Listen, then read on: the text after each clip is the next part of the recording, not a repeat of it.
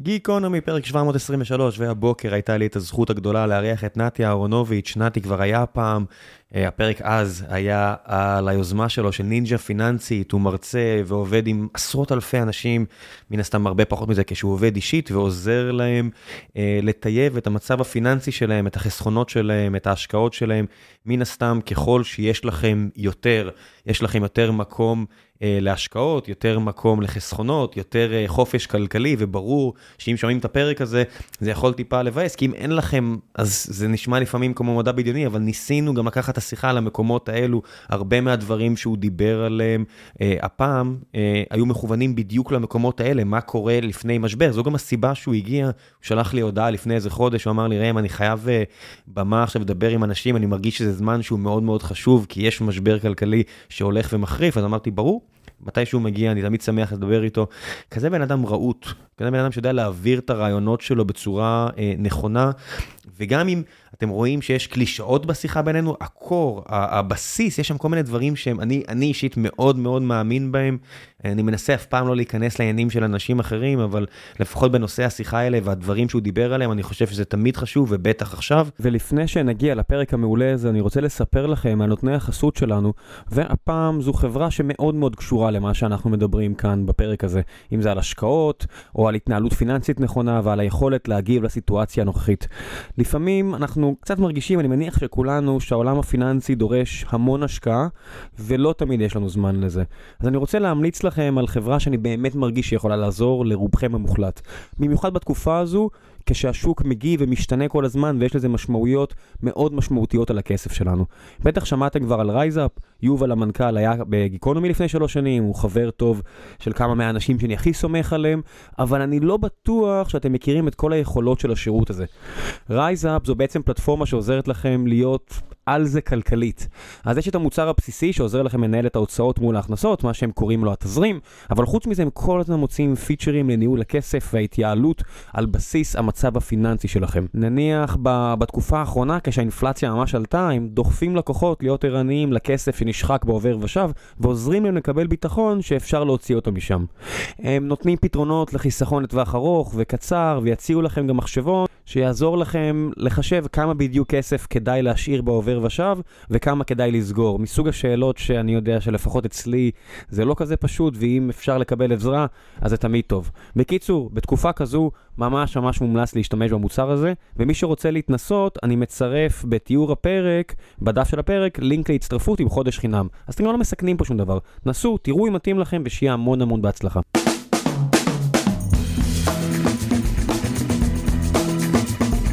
גיקונומי, פרק 723, והבוקר יש לי את הזכות הגדולה לארח את נתי אהרונוביץ', נינג'ה, נינג'ה פיננסית, שזה גם השם של הארגון שאתה מוביל, אבל גם uh, מתקשר לעובדה שאתה יועץ פיננסי מבוקש בשוק, והרקע, א', בוקר טוב. בוקר טוב. והרקע לפגישה הזו, זה שלפני כאיזה חודש אמרת לי, תקשיב, יש משבר כלכלי, ואני רוצה, אני רוצה לדבר אל האנשים, כי אני חושב שאנשים צריכים להבין שיש דרך לטייב את מצבם. אמרתי, יאללה, בוא נזרום. וואו, אני כל כך מעריך את ההזדמנות הזאת, אין לך מושג. תודה. אז קדימה, מה, מה הוביל אותך בכלל לסיפור הזה? זאת אומרת, אה, זה לא המשבר הראשון שאנחנו חווים, מה, מה אתה מרגיש שהפעם שונה? כל משבר הוא שונה. אף משבר לא קורה פעמיים. אם מישהו מצפה שיקרה פה מה שקרה ב-2008, זה לא יקרה. כי כל פעם הממשלות, זה כמו באג, משבר זה כמו באג בכלכלה, והממשלות והבנקים המרכזיים, הם מתקנים את הבאגים. אז זה לא יקרה עוד פעם.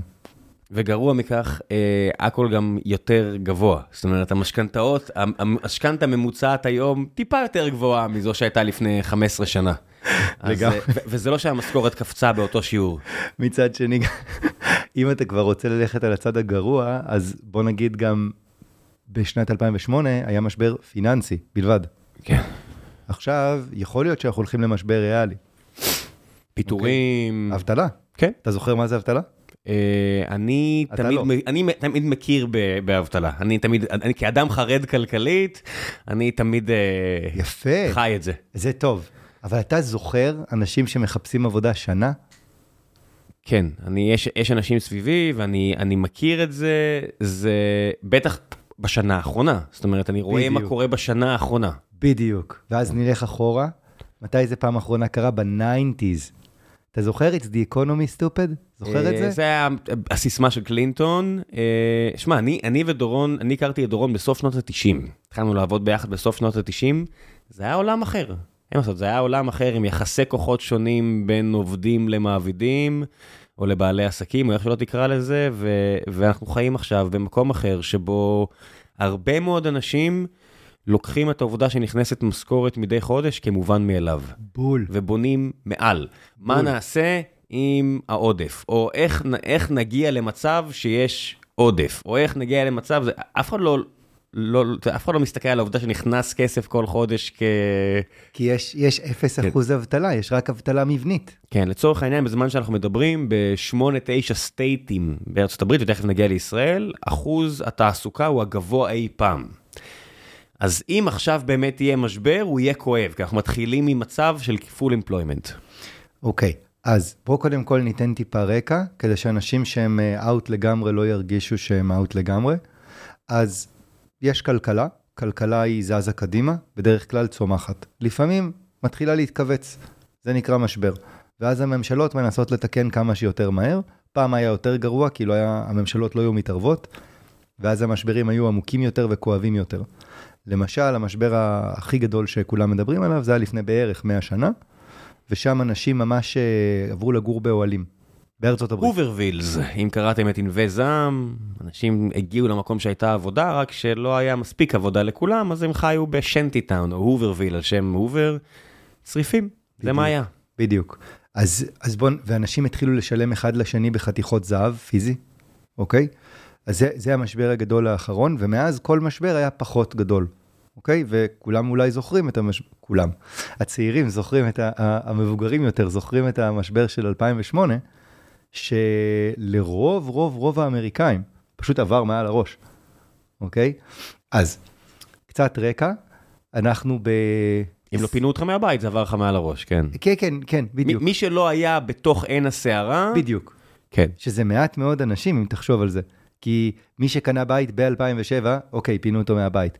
מי שקנה בית ב-2005, עדיין נהנה מעליית הוא ערך. בסדר. זה כמו בתל אביב, שאם, או בגוש דן, או בכלל בישראל, אם קניתם לפני ארבע שנים, גם אם הנדלן עכשיו יתרסק ב-10-20 אחוז, אתם עדיין ברווח. עדיין אם תמכרו את הדירה שלכם, אז יש מיסים ויש כל מיני דברים כאלה, אולי לא ברווח גדול, אבל אתם לא בסכנה שתאבדו את הבית, כנראה, כנראה. הבנק פחות חושש לגביכם. בוא- בדיוק. בוא, בוא נתאר את זה. מהזווית של הבנקאים. כן, בדיוק. אוקיי, עכשיו בואו ניקח אה, עוד דוגמה. בן אדם השקיע בשוק המניות. אז אם הוא השקיע ממש בפיק, אז עכשיו הוא אוכל חרא. אוקיי? הוא, הוא בנפילות, הוא רואה את התיק שלו באדום. תלוי מה הוא קנה. אם שמע, השקעת... ה-S&P 500, אם ניקח שנה אחורה או שנתיים אחורה, היום, הוא, הוא בלי שינוי. בול, זה מה שאני אומר. זאת אומרת, אם השקעת לפני שנה, אתה באדום. אם השקעת לפני שלוש שנים, אתה בירוק. כן, לפני שנה ולפני ש- שנתיים אתה ב-even, אני רוצה לחזור על זה, אפס. כן, אם קנית ב peak, אתה, אנחנו עדיין פחות לא, אני אומר, מה peak. שנ- 12 חודשים לפני היום, אתה באפס. אתה באפס. גם בדיוק. שנתיים לפני היום אתה באפס. בדיוק. אוקיי? בדיוק. כן. זאת אומרת, יש מעט מאוד אנשים שהכניסו כמות גדולה של כסף בדיוק ב peak, ורק הם אוכלים את זה. עכשיו, עוד דבר, זה שבמשך 20 שנה, אני עדיין ברקע, במשך 20 שנה הייתה לנו אינפלציה מאוד נמוכה וריבית מאוד נמוכה. אז בואו נגיד רגע מה זה כדי שכולם יבינו, מה זה אינפלציה? אינפלציה זה הקצב שבו מחירים עולים. עכשיו זה מאוד מאוד קשה למדוד את זה, כי טכנולוגיה כמו שאנחנו יודעים מפילה את המחירים של הכל, נכון? וגם כל בן אדם חווה משהו אחר. למשל, אם אתה תל אביבי, אולי אה, לפני חמש שנים התחלת לטוס בטיסות לואו קוסט, שפעם לא היה כזה נפוץ והיום נורא נפוץ, ואז פתאום אתה חווה ירידה ברמת המחירים. אז בגלל שזה כל כך, כל כך קשה לאמוד את הדברים האלה, זה תל אביב, כל מי שטס לואו קוסט בארץ הבחין שהיה השמ- השמיים הפתוחים, רפורמת השמיים הפתוחים שהממשלה קידמה מאוד סייעה בזה. כן, נכון. זהו, שכחתי הצלח- את השם. הצלחנו- הצלחנו לשמור את המחירים ברמה סבירה למרות האינפלציה, למרות שהמחירים עלו, יש דברים, אני תמיד מביא את הדוגמה, שתמיד מפוצץ לי את השכל, תחשבו, ש... לא יודע, כשאני הייתי ילד, ג'ינס ליווייס עלה 300-350 שקלים, ג'ינס ליווייס עולה היום 300 פלוס מינוס שקלים. מדהים. אה, אותו מחיר למרות אינפלציה של 30 שנה, המחירים. אמורים לעלות.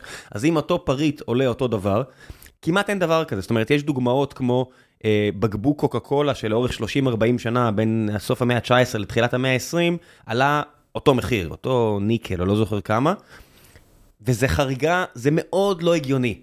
תחשבו על ג'ינס, זה דבר די מדהים, וזה בזכות גלובליזציה, טכנולוגיה, היה פה... אז קורים היה דברים... פלא, היה פלא כלכלי ו- ו- וטכנולוגי ש- שאפשר את זה, אבל הפלא הזה גם תודלק על ידי חוב מטורף. הכל, הכל כן. נכון, ומה שקורה בפועל זה שקשה לדעת מה באמת קרה למחירים.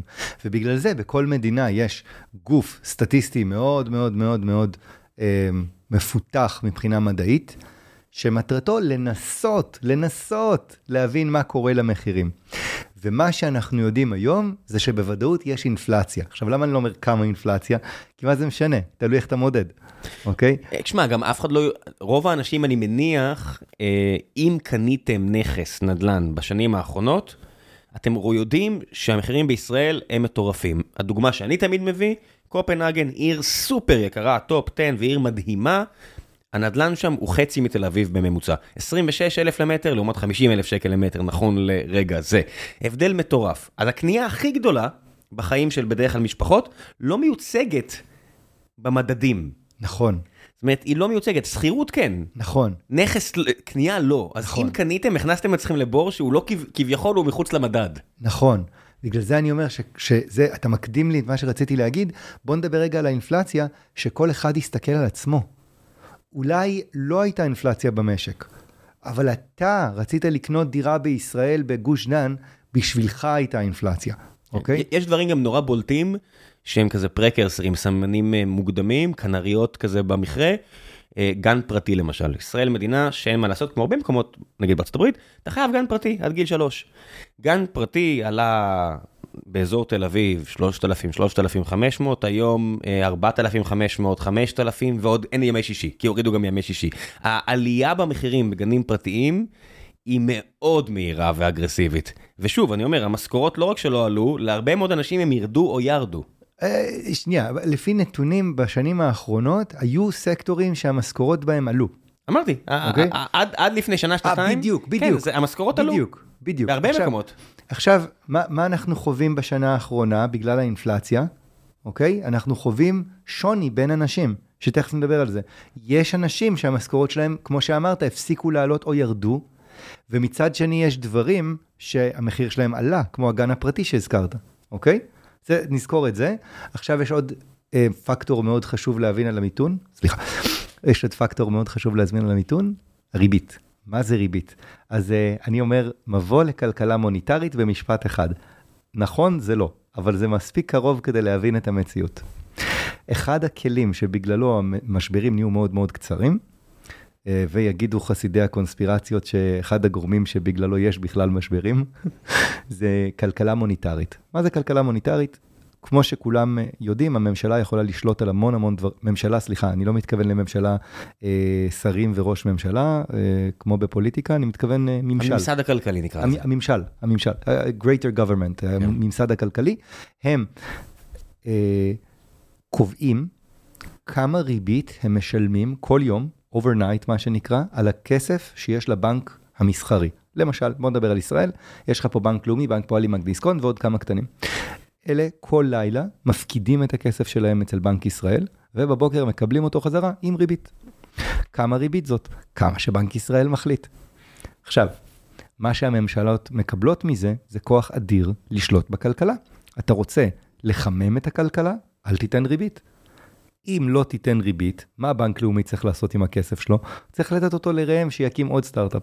בנק לאומי שונא סיכון, אני אומר את זה כי יש לי מספיק שעות עם הבכירים של בנק לאומי, אז הם רוצים משהו בטוח. למה הם צריכים משהו בטוח? כי אתם רגילים ודורשים שהכסף שלכם יעשה כסף. שמתם פיקדון, שנתי נגיד, או רב שנתי, או אפילו רבעוני, אתם רוצים שהוא יעשה כסף.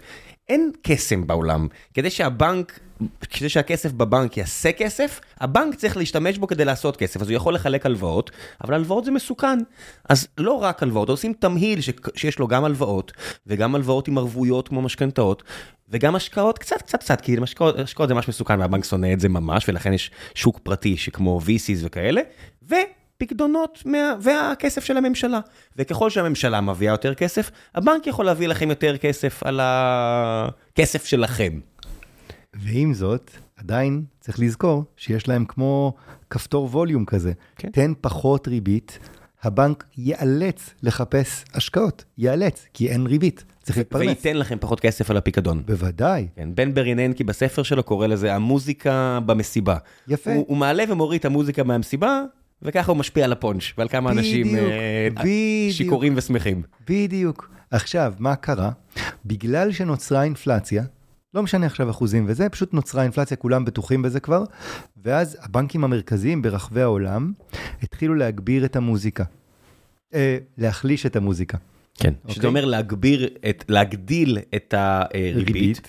עכשיו, גם חשוב להבין שלא כל מדינה היא אי. מה זה אומר? שבסוף יש גם מסחר במטבעות. אם לצורך העניין בן בריננקי וממשיכי דרכו עכשיו מחזירים את הריבית על הדולר לאותו שיעור של 2007, שזה אומר 5 פסיק משהו אחוז, השקל לא יכול להניב הרבה פחות. מה יקרה אם השקל יניב פחות? ערכו יקרוס, לא יהיה שווה להחזיק שקלים ולשים אותם לפיקדון איפשהו, יהיה עדיף להחזיק דולרים. שקל יקרוס, מה לעשות? ישראל היא רחוקה שנות אור ממשק אוטרקי, היא צריכה לקנות נפט, היא צריכה, היא צריכה דולרים אצלנו, כדי להשתמש בדולרים האלה, כדי לקנות סחורות שאתם בכלל לא סופרים אותם. מלט, נפט, לא משנה מה. אם הדולר, אם הריבית גבוהה, הריבית על השקל לא יכול להיות נמוכה, אחרת השקל יתרסק. אז בוא אני אתן לך הסבר ממש ממש יפה שלימד אותי הבוס הראשון שלי. הוא אמר, בכלכלה אפשר להתרגל לכל דבר אם זה בא לאט. זאת אומרת, אם אנחנו רגילים ששקל זה 4 שקלים זה דולר, אוקיי? אפשר גם שיהיה 100 שקלים לדולר, אין עם זה בעיה. העניין הוא שזה חייב לקרות לאט, לאט, לאט, לאט, לאט. וכמו כדי שאמרת... כדי להתאים את המשכורות, כדי להתאים את המחירים. ולשנות עסקים, ולייבא כן. ככה, ולייצא ככה. זה, זה ברמת המיקרו של המשפחה. שוב, אני אומר, מדינה שאין לה משאבי טבע, התרסקות כזו של המטבע, תרסק אותה ריאלית. אז מה אנחנו רוצים להבין מזה? שהאחד, כשיש אינפלציה, הממשלות צריכות להעלות את הריבית, להחליש את המוזיקה, כדי להוריד את האינפלציה. ומצד שני, שמה שאמרת, הממשלות מחוברות אחת לשנייה. זאת אומרת, אם יש אינפלציה בחלק אחד מהעולם, כל הממשלות צריכות להתאים לזה, כמובן, אמריקה זה מדינה חזקה, גדולה, ישראל מדינה קטנה, אף אחד לא סופר אותנו, בגדול. בגדול, הדברים מחוברים. אוקיי, סיימנו עם הרקע. אז עכשיו, אחרי 20 שנה, שלא היה אינפלציה, ולכן לא הייתה ריבית, פתאום יש. כן, 15, אני אומר, 15 שנה אחורה הריבית הייתה כמו עכשיו ב-2007, אבל זה היה ספייק נורא גבוה וזה ירד נורא יחסית מהר. בדיוק, בדיוק. אני רוצה להגיד לך, נתי, שאני התגייסתי, 2002, אחי הגדול שהוא כלכלן, דוקטור כלכלה, אמר לי, קח שים את הכסף, עבדתי הרבה, אמרתי, אמרתי לכם, עבדתי עם דורון שנות ה-90, שמתי את הכסף ב-2002 עד 2005, לשלוש שנים, חזר אליי 30 אחוז על הכסף לשלוש שנים, זה היה בלי סיכון, כן? בבנק. כן. 2002 עד 2005, הריבית פה הייתה כפולה מהיום, וזה היה הכסף שלי לטיול. כן, ביום כן. ששחררו אותי, טסתי, עליתי מטוס, כי כבר היה לי את הכסף. כן. 30 אחוז על שלוש שנים. מדהים. ואז מה קורה? למה זה חשוב להגיד שזה הספייק, שציינת את זה, וזה מאוד מאוד חשוב? למה בכלל זה דבר שיכול לגרום למשבר? הרי הממשלה לא רוצה משבר, היא רוצה שהאינפלציה תרד מהרמה הגבוהה מדי היום לרמה רגילה, היא לא רוצה משבר. אז אילון מאסק אמר, הנתונים שהם עובדים איתם הם לאגינג. הם באים באיחור. כן. הם כאילו מנסים לזרוק אבן מישראל, לפגוע במאדים. זה אוקיי, זה צריך לתיקונים.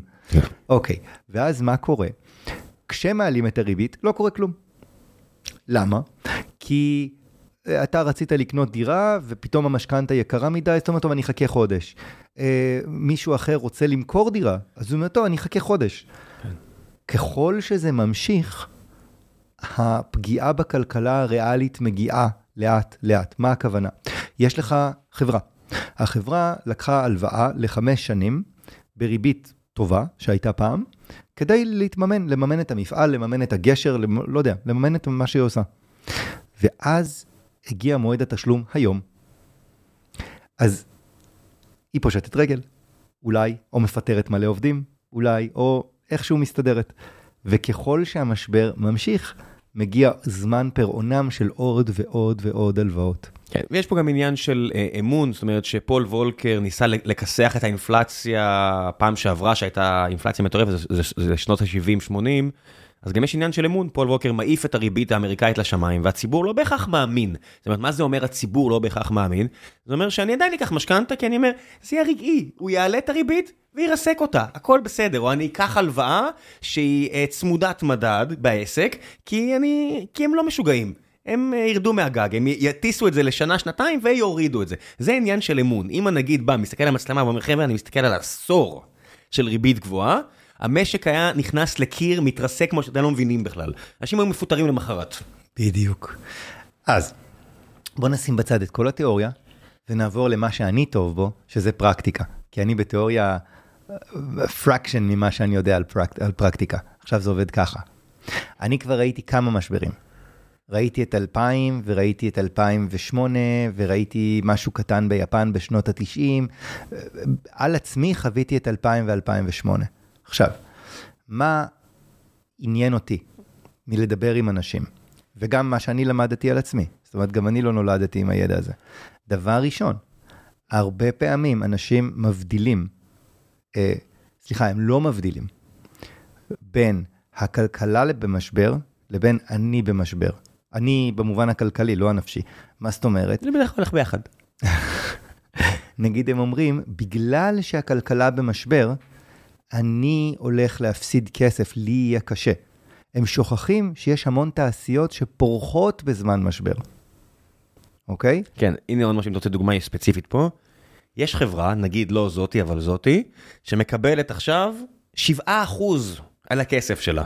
אז אם גייסת הרבה מאוד כסף, ועכשיו אתה רק רוצה למתוח אותו כדי להיות רגוע, אז אתה מוריד טיפה עלויות, 7% שנתי על הכסף שאתה שם בבנק. למי שיש כסף, הסיטואציה הזו דווקא לא בהכרח כל כך רעה, אם הוא עכשיו רק רוצה לצאת מחוזק מהמשבר הזה. Mm-hmm. למי שאין כסף, הוא צריך ללו... ללוות כסף, זו סיטואציה נוראית מזעזעת. ההבדל הוא עצום. שני הגופים האלה לא יכולים להתייחס על העולם באותה צורה. בדיוק. כנ"ל בני אדם. בדיוק. אז קודם כל, תעשו U-turn, תסתכלו על עצמכם ולא על הכלכלה, אוקיי? עכשיו, מה שהיה כל כך חשוב לי לבוא ולהגיד לאנשים, זה ככה, המשבר עוד לא קרה. נכון שיש כמות מסוימת של אנשים שנדפקו, תמיד זה ככה, אבל המשבר עוד לא קרה. עכשיו, הוא יכול גם לא לקרות, וזה עוד משהו שאנשים מפספסים במשברים. הם באמת, יש משפט מפורסם שהחזאים הכלכליים בעיתונים אה, הצליחו לחזות 107 מתוך 20 המשברים האחרונים. כן. אוקיי? למה זה ככה? כי הרבה פעמים הכלכלה היא, אה, אנחנו לא יודעים, זאת אומרת, הכלכלה היא הכלכלה, אנחנו לא, לא יודעים. ויכול לקרות משהו ויכול שלא. וחזאים עושים את הפרנסה שלהם מלנחש מה יקרה. כן, הם בדרך כלל גם עושים את זה עם כלים מאוד uh, בסיסיים, שזה בסך הכל איזושהי רגרסיה ליניארית. מה שהיה הוא שיהיה, בוא נמתח קו ישר. דוגמה. אתה לא יודע אם פתאום עכשיו הסכם שלום באוקראינה, פתאום פריחה כלכלית, כי צריך לשפץ את המדינה החרבה הזאת בגלל הפשעי מלחמה של הרוסים, ולך תדע איך זה משפיע. או להפך, רוסיה מטילה פצצת אטום על, על ורשה ופחות טוב. וזה עוד הדברים שאנחנו מבינים. או יכולים לנחש. כמה דברים היה שלא הבנו בכלל. מי נחש קורונה? בינואר 2020. בדיוק. ואז מה קורה? אתה מסתכל רטרוספקטיבית, אתה מסתכל במראה האחורית. ואנשים אומרים לך, אה, ברור, הבנקים קנו מינוף על הדבר הזה, וזה הקריס את הבתים, ו... אז זה, זה רטרו. קדימה זה unknown unknowns, כי אף משבר כן. לא קורה פעמיים. אתה יכול לנחש למשל, לא יודע מה, אם אתה רוצה, זה רק ניחוש, שמה שקרה ביפן, שבשלב מסוים הנדלן שלה היה כל כך לא קשור למציאות, שפיסת הארמון בקיוטו הייתה כמו כל קליפורניה, שזה יוביל לאיזושהי סטגנציה במחירים. ובאמת, אם מסתכלים נגיד על התל"ג של יפן, אז הוא 20 שנה על אפס, היה שינוי בו.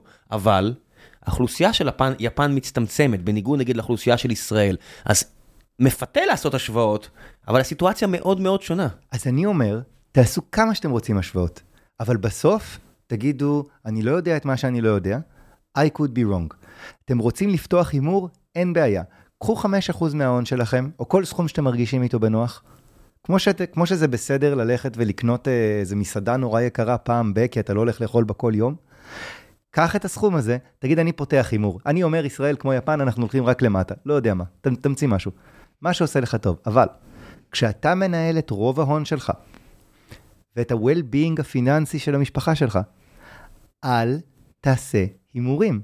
תבין שיכול לקרות הכל, אוקיי? כן, אנחנו מדברים בלשון זכר, אבל מה שחשוב לי להגיד שיש אפס סיבה היום לנשים אה, להיות מודרות מהשיחה הזו. תביני בעצמך מה קורה עם הכסף שלך. אל תתני לאף אחד אה, להבין בשמך. אני בדיוק... אה, כן. ואני יודע שבקורסים שלך יש הרבה נשים, אז אני, ממש חשוב לי, כי אנחנו מדברים בלשון זכר פה, אבל יש הרבה מאזינות, ואני אומר, תביני. אני בדיוק... זה לא גדול עלייך. בדיוק התנדבתי לאיזושהי תוכנית מנטוריות, ו... והם רצו לדעת איך מתחילים להתעסק עם כסף. אז אמרתי להם, אין קסם. פשוט מתחילים, כי אף אחד לא יודע כלום. אמרתי להם, אני לומד משהו חדש פעם בחודש, ואני כאילו עושה את זה כל, אני עושה את זה 20 שנה, אוקיי? אז באמת, כל אחד וכל אחת, תנו גז. קחו את השיחה הזאת, תנו גז. והנה מה אתם צריכים לעשות. אחד, לדעת שאתם לא יודעים מה יקרה. זה כנראה, רובכם כבר אומרים, אני לא יודע מה יקרה. אבל תבינו שאף אחד לא יודע מה יקרה. גם לא הוא שכותב בעיתון, גם לא הוא שצדק ב-2008, אף אחד לא יודע מה יקרה. ישבה פה נגידה לשעבר, כרמית, אה, היא לא יודעת מה הולך לקרות. היא פשוט כל כך יודעת הרבה, שהיא יודעת להגיד את זה בביטחון רב שהיא לא יודעת. היא מרגישה בנוח להגיד, אני לא יודעת. כן, ואתה יודע שהרבה פעמים כתב בעיתון חייב שיקראו את הכתבה, אחרת בשביל מה הוא עובד? הוא, הוא יעקור מהבן אדם תחזית, הוא חייב. יש הרבה אנשים שמתפרנסים מתחזיות. עכשיו, אני אומר ככה. שלא נאמר שלחלק מהכתבים יש גם... Uh, יש אינטרסים. זה אני פחות uh, מבין, אני יותר בקטע של שוק ההון מבין. אז אני אומר, האינטרסים הם של שוק ההון, בוא, האינטרסים הם שוק ההון, בסדר, אתה יודע, אני רוצה שכל אחד שמדבר יגיד כמה נכסים יש לאדוני, ואז תגיד לי מה אתה חושב על הנדל"ן בארץ. בסוף, אתה יודע, יש קורולציה מאוד חזקה בין, אם אתה אוסף כל חודש שכר דירה מדיירים, הדעה שלך היא א', ככה זה לא יודע, ככה זה יוצא. נכון. ואם לא, אם אתה עכשיו רק מחכה לקנות את הנכס הראשון שלך, אז אתה בטוח, בטוח, בטוח כבר 15 שנה שהמחירים פה אין מן נתנה ומתרסקים, אתה לא מסתכל על היצע וביקוש, אתה לא מסתכל על ילודה, אתה לא מסתכל על כלום. Okay. אתה רק אוקיי. אומר, אני רוצה נכס, בוא נסדר את המציאות, הדיסוננס הקוגניטיבי המטורף הזה של תל אביב עולה פי שתיים מקופנהגן, זה בטוח יסתדר. ממש. עכשיו, אני רוצה שאם סיכמנו שאנחנו לא יודעים ושאף אחד לא יודע ושאי אפשר לדעת, אז בואו ננסה להבין מה יכול לקרות. אז, מה יקרה אם המשבר ילך ויעמיק, ילך ויעמיק? השוק ימשיך לקרוס, זה יכול לקרות. אתה מדבר עכשיו מקרו. כן. כן. המחירי הנדל"ן יכולים לקרוס. נגיד בישראל, דיברתי עם כל מיני אנשים, שמעתי כל מיני דעות שהן נראות מגובות בנתונים, לא יקרה כלום אם הם יפלו ב-20%. שוב, ברמת המקרו. הכל מאקרו. הכל אנחנו. הכל מאקרו. לא יקרה כלום. אם שני בני או בנות הזוג אה, אה, מאבדות את העבודה, מאבדים את העבודה, whatever, קטסטרופה כלכלית למשפחה, אבל זה ברמת הבן, הבן אדם, התא המשפחתי. זה לא רמת המקרו. רמת המקרו זה אומר יציבות מערכת הפיננסית. זאת אומרת, בירידה של 50 אחוז, בנקים פה יקרסו, חברות יזמיות יקרסו, מלווים יקרסו. ב-10 אחוז, שולי הרווח יצטמצמו ואולי מעט יקרסו. נכון. זה רמת המקרו. נכון. אז מבחינת מקרו, יכול לקרות שיהיה פה משבר מאוד מאוד חמור. למה זה יכול לקרות? לא כי אני יודע מה יקרה, פשוט כי לא היה משבר חמור המון שנים. כשלא היה משבר חמור המון שנים, איך אמרת קודם? כמה שאתה יותר גבוה, הנפילה יותר כואבת, נכון? אני, אני לא יודע לגבי זה, זאת אומרת, יש סיבות ריאליות לכך שיכול להיות משבר. זה שלא היה רעידת אדמה 100 שנה מאז זה, זה לא בהכרח אומר שיהיה השנה, מתישהו יהיה. בול. אני לא יודע אם זה יהיה השנה, מתישהו יהיה, כי בול. ככה זה, צריך, בול. צריך איזון, יש... זה כמו שעכשיו יש הרבה שטויות שקרו בהייטק בשנתיים האחרונות, עכשיו יש משבר, מה לעשות שזה כמו שריפת יער, הרבה עשבים שהיו צריכים להישרף נשרפים, תפיסות שגויות, ניהול קלוקל. אולי נצא מחוזקים יותר, אולי לא, אבל מתישהו זה היה צריך לקרות. עכשיו דמיין רגע שאתה רץ עם כל המשפחה שלך, מוכר את הדירה שלך בתל אביב, אה, לא יודע אם יש לך, אני סתם זורק. יש מעט מאוד אנשים, כן. רץ רץ איתם לנגב, קונה שם בית צמוד קרקע, בונה אותו מבטון בונקר. למה? כי אתה מתכונן לרעידת אדמה. אתה הולך להפסיד הרבה כסף. אתה הולך להפסיד הרבה well-being, אוקיי? יכול להיות. אם לא קרתה רעידת אדמה. יכול להיות, כן. אז אני אומר, קח בחשבון. אני, אני לא יודע, גם פה מה שאמרת, צריך לקחת ב- with a grain of salt, זאת אומרת, אם, אם באמת המחירים ירדו ב-25% ואתה מכרת היום, לא, אבל קנית. קנית במקום, קנית נכון, במקום... אבל קנית בפחות, כי, כי כנראה לא, בנית אחוז. בנית בונקר, אה, בנית בנית בונקר. באותו סכום של כסף. בטח. הבנתי. תקשיב, אתה מגן על המשפחה שלך מידעת אדמה. נכון, המדינה דואגת בגלל כל המיסים, כמעט כל טרנזקציה, אם אתם עושים טרנזקציה וה- והנט לא עלה, הפסדתם, כי המדינה שמה את היד בכיס ולקחה כל פעם, אה, כן. זה כמו בשולחן פוקר, הדילר לוקח כל הזמן קצת, אז אם אתם סתם שורצים שם כל היום, כנראה שאיבדתם, כי המדינה תמיד לקחה קצת, אתם לא שמתם לב. אה, מס קנייה בארץ הוא נורא- יקר. דוגמה מדהימה, אחי. מה- לעשות? כן. אז מה אני אומר? תהיה זהיר ותהיי זהירה לא להתכונן לרעידת אדמה לתאריך ספציפי. אוקיי, עכשיו מה יכול לקרות בצד השני? אז ככה, ב-20 שנה האחרונות, כל פעם שקרה משהו, הממשלה הוציאה שפן מהכובע.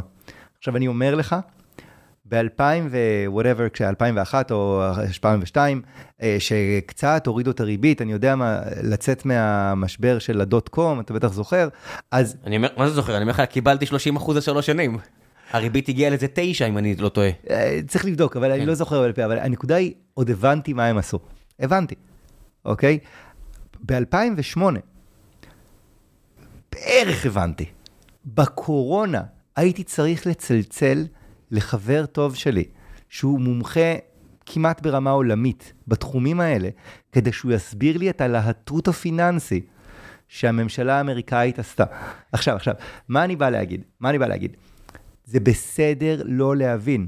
יש מלא גיימרים בעולם שלא מבינים בכלל את הקסמים שאתם עשיתם כדי שיהיה להם יותר קל בחיים, אוקיי? אבל זה בסדר לא להבין, אבל בוא נשתמש נכון. אז הנה מה אני אומר, זו דעתי האישית. עלול לקרות מצב שהממשל הממשל הפיננסי בעולם ישלוף עוד שפן מהכובע, זה יכול לקרות. יכול להיות שלא, יכול להיות שהוא ישלוף וזה ייכשל. זאת אומרת, אנחנו יכולים ללכת למשבר רציני, ויכולים שזה פשוט יחלוף מהעולם, כמו הקורונה, שכולם חשבו שהעולם ייגמר, כולם, לא כולם, חלק מהאנשים חשבו שהעולם ייגמר, ואחר כך הופתעו לגלות שהכל ממשיך כרגיל. אוקיי. ואז, במקום לנסות כל הזמן לחזות מה יהיה, אני אומר, קחו את האנרגיה הזאת ותשקיעו אותה בלהתכונן לכל אפשרות. אז אני רוצה שנרוץ רגע ביחד על כמה טיפוסי משפחות או יחידים בישראל, ואתה תגיד לי אם אני מפספס משהו. אני רק אגיד לפני שאנחנו מתחילים, באמת אה, הסתכלתי, אה, נובמבר 2002, באמת מזנק מ-4% ל-9%. ההבדל הזה של ה-5% סגור לשלוש שנים, אז מה שהיה לי אחלה טיול באסיה לאיזה שמונה חודשים. מדהים. זה הכל. מדהים. זה, גם, למה אני מציין את זה? כי יש הרבה מזל בחיים. וצריך לעשות הרבה עבודה פסיכולוגית על כך שאם יש מישהו שהרוויח במזל הזה, יש מישהי או מישהו שהפסיד, וזה הרבה עבודה פסיכולוגית, האי ודאות הזו על עצמכם. אל תתבשמו שהולך לכם, אל תאכלו את הראש כשלא הולך לכם, כי יש הרבה מזל פה. ועכשיו בואו נדבר בכל זאת, בלי, עם מזל, בלי מזל, מה עושים? כל קטגוריה. עם מזל, קח בחשבון שעם מזל ובלי מזל, יכול להיות לך רע, יכול להיות לך טוב, לא רע וטוב, סליחה. אתה יכול להפסיד ואתה יכול להרוויח, אבל אם אתה תתכונן מראש לשתי האפשרויות, אתה יודע מה יכול לקרות לך? מה שקורה להרבה מאוד עשירים, שהם מרוויחים בכל מצב. אם תתכונן, אוקיי? קדימה, תן לי, תן לי את הקטגוריות. אז למשל, יש uh, מישהו או מישהי או זוג שרוצים לקנות דירה. והם מתלבטים. שבו עם עצמכם ותראו מה יקרה אם תקנו דירה ואז המחירים ייפלו. עכשיו שוב, אני מדגיש, מחירים ייפלו זה 20-30 אחוז. אנחנו לא מדברים על מחירים ייפלו ב-50 אחוז, כי אז זה כמו לעשות reset למערכת. כן. גם צריך להגיד את האמת, אם אתה קונה דירה שאתה הולך לגור בה, המחירים ירדו 30 אחוז, אוקיי? בוא נעשה שמישהו חושב לעצמו. מלבד ההרגשה הקשה של איזה פראייר אני, מה עוד קרה? נקודה יפה, נקודה יפה מאוד, וזה בדיוק מה שאני רוצה שאנשים יחשבו עליו. אני רוצה שהם יציירו לעצמם על איזה לוח מחיק, ויגידו, יעשו brainstorming עם עצמם. מה יקרה? ואם לא עם עצמם, אז עם איש מקצוע, ואם לא עם איש מקצוע, אז עם חברים, ואם לא עם חברים, אז עם ההורים, כי ההורים עוד זוכרים את ה nineties אולי, אוקיי? ואז אני מדבר על אנשים בגילי. כן. לא, שמע, אצלי ההורים זוכרים את ה-70's וה-80's, שפתאום היה פיחות במטבע, והם לקחו משכנתה ולמחרת המשכנתה נעלמה. מדהים. כן, אל תבנו על סיפור כזה, אבל יש גם סיפורים כאלו. יש, יש, ובגלל זה כשאתם לוקחים, אם החלטתם בסוף לקנות את הדירה, כי כמו שאמרת, אנחנו יכולים לעמוד בהפסד, וגם אם יהיה בטן והדירות ייפלו ויעלו חזרה לעשר שנים, אנחנו בסדר כן. עם זה. אני רק רוצה לתאר את הסיטואציה, למה זה בכל זאת משנה. Mm-mm.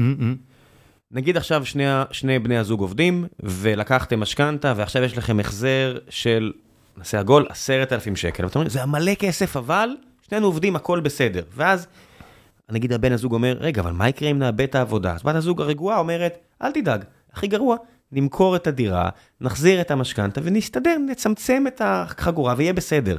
אבל אז הוא יגיד, אה, אבל אם נפוטר, מה, מה יקרה אם נפוטר פלוס הנכסים, המחירים ירדו. פה חברים, יש מוקש. אם גם פיטרו אתכם, ועכשיו אתם חייבים למכור את הדירה, ועכשיו אתם לא יכולים למכור את הדירה במחיר שמשאיר לכם כסף, כי עכשיו רק מכרתם והכל הלך לבנק, כי יש ירידה במחירים, ולקחתם במינוף פירי, זה הנקודה שאתם צריכים לחשוב עליה אם אתם רוצים. זה הסיבה שזה לא רק אם אני פראייר. זאת הסיבה שרציתי אותך בסיפור הזה. כי זה בדיוק המשפטים שאני צריך לחשוב עליהם, והנה התשובה שלי. חשבתם על זה. יש שתי אפשרויות. או שאם פיטרו אחד מכם או את שתיכם, למרות שאני חושב שלא צריך להתכונן למקרים, זה שואה אטומית. כן.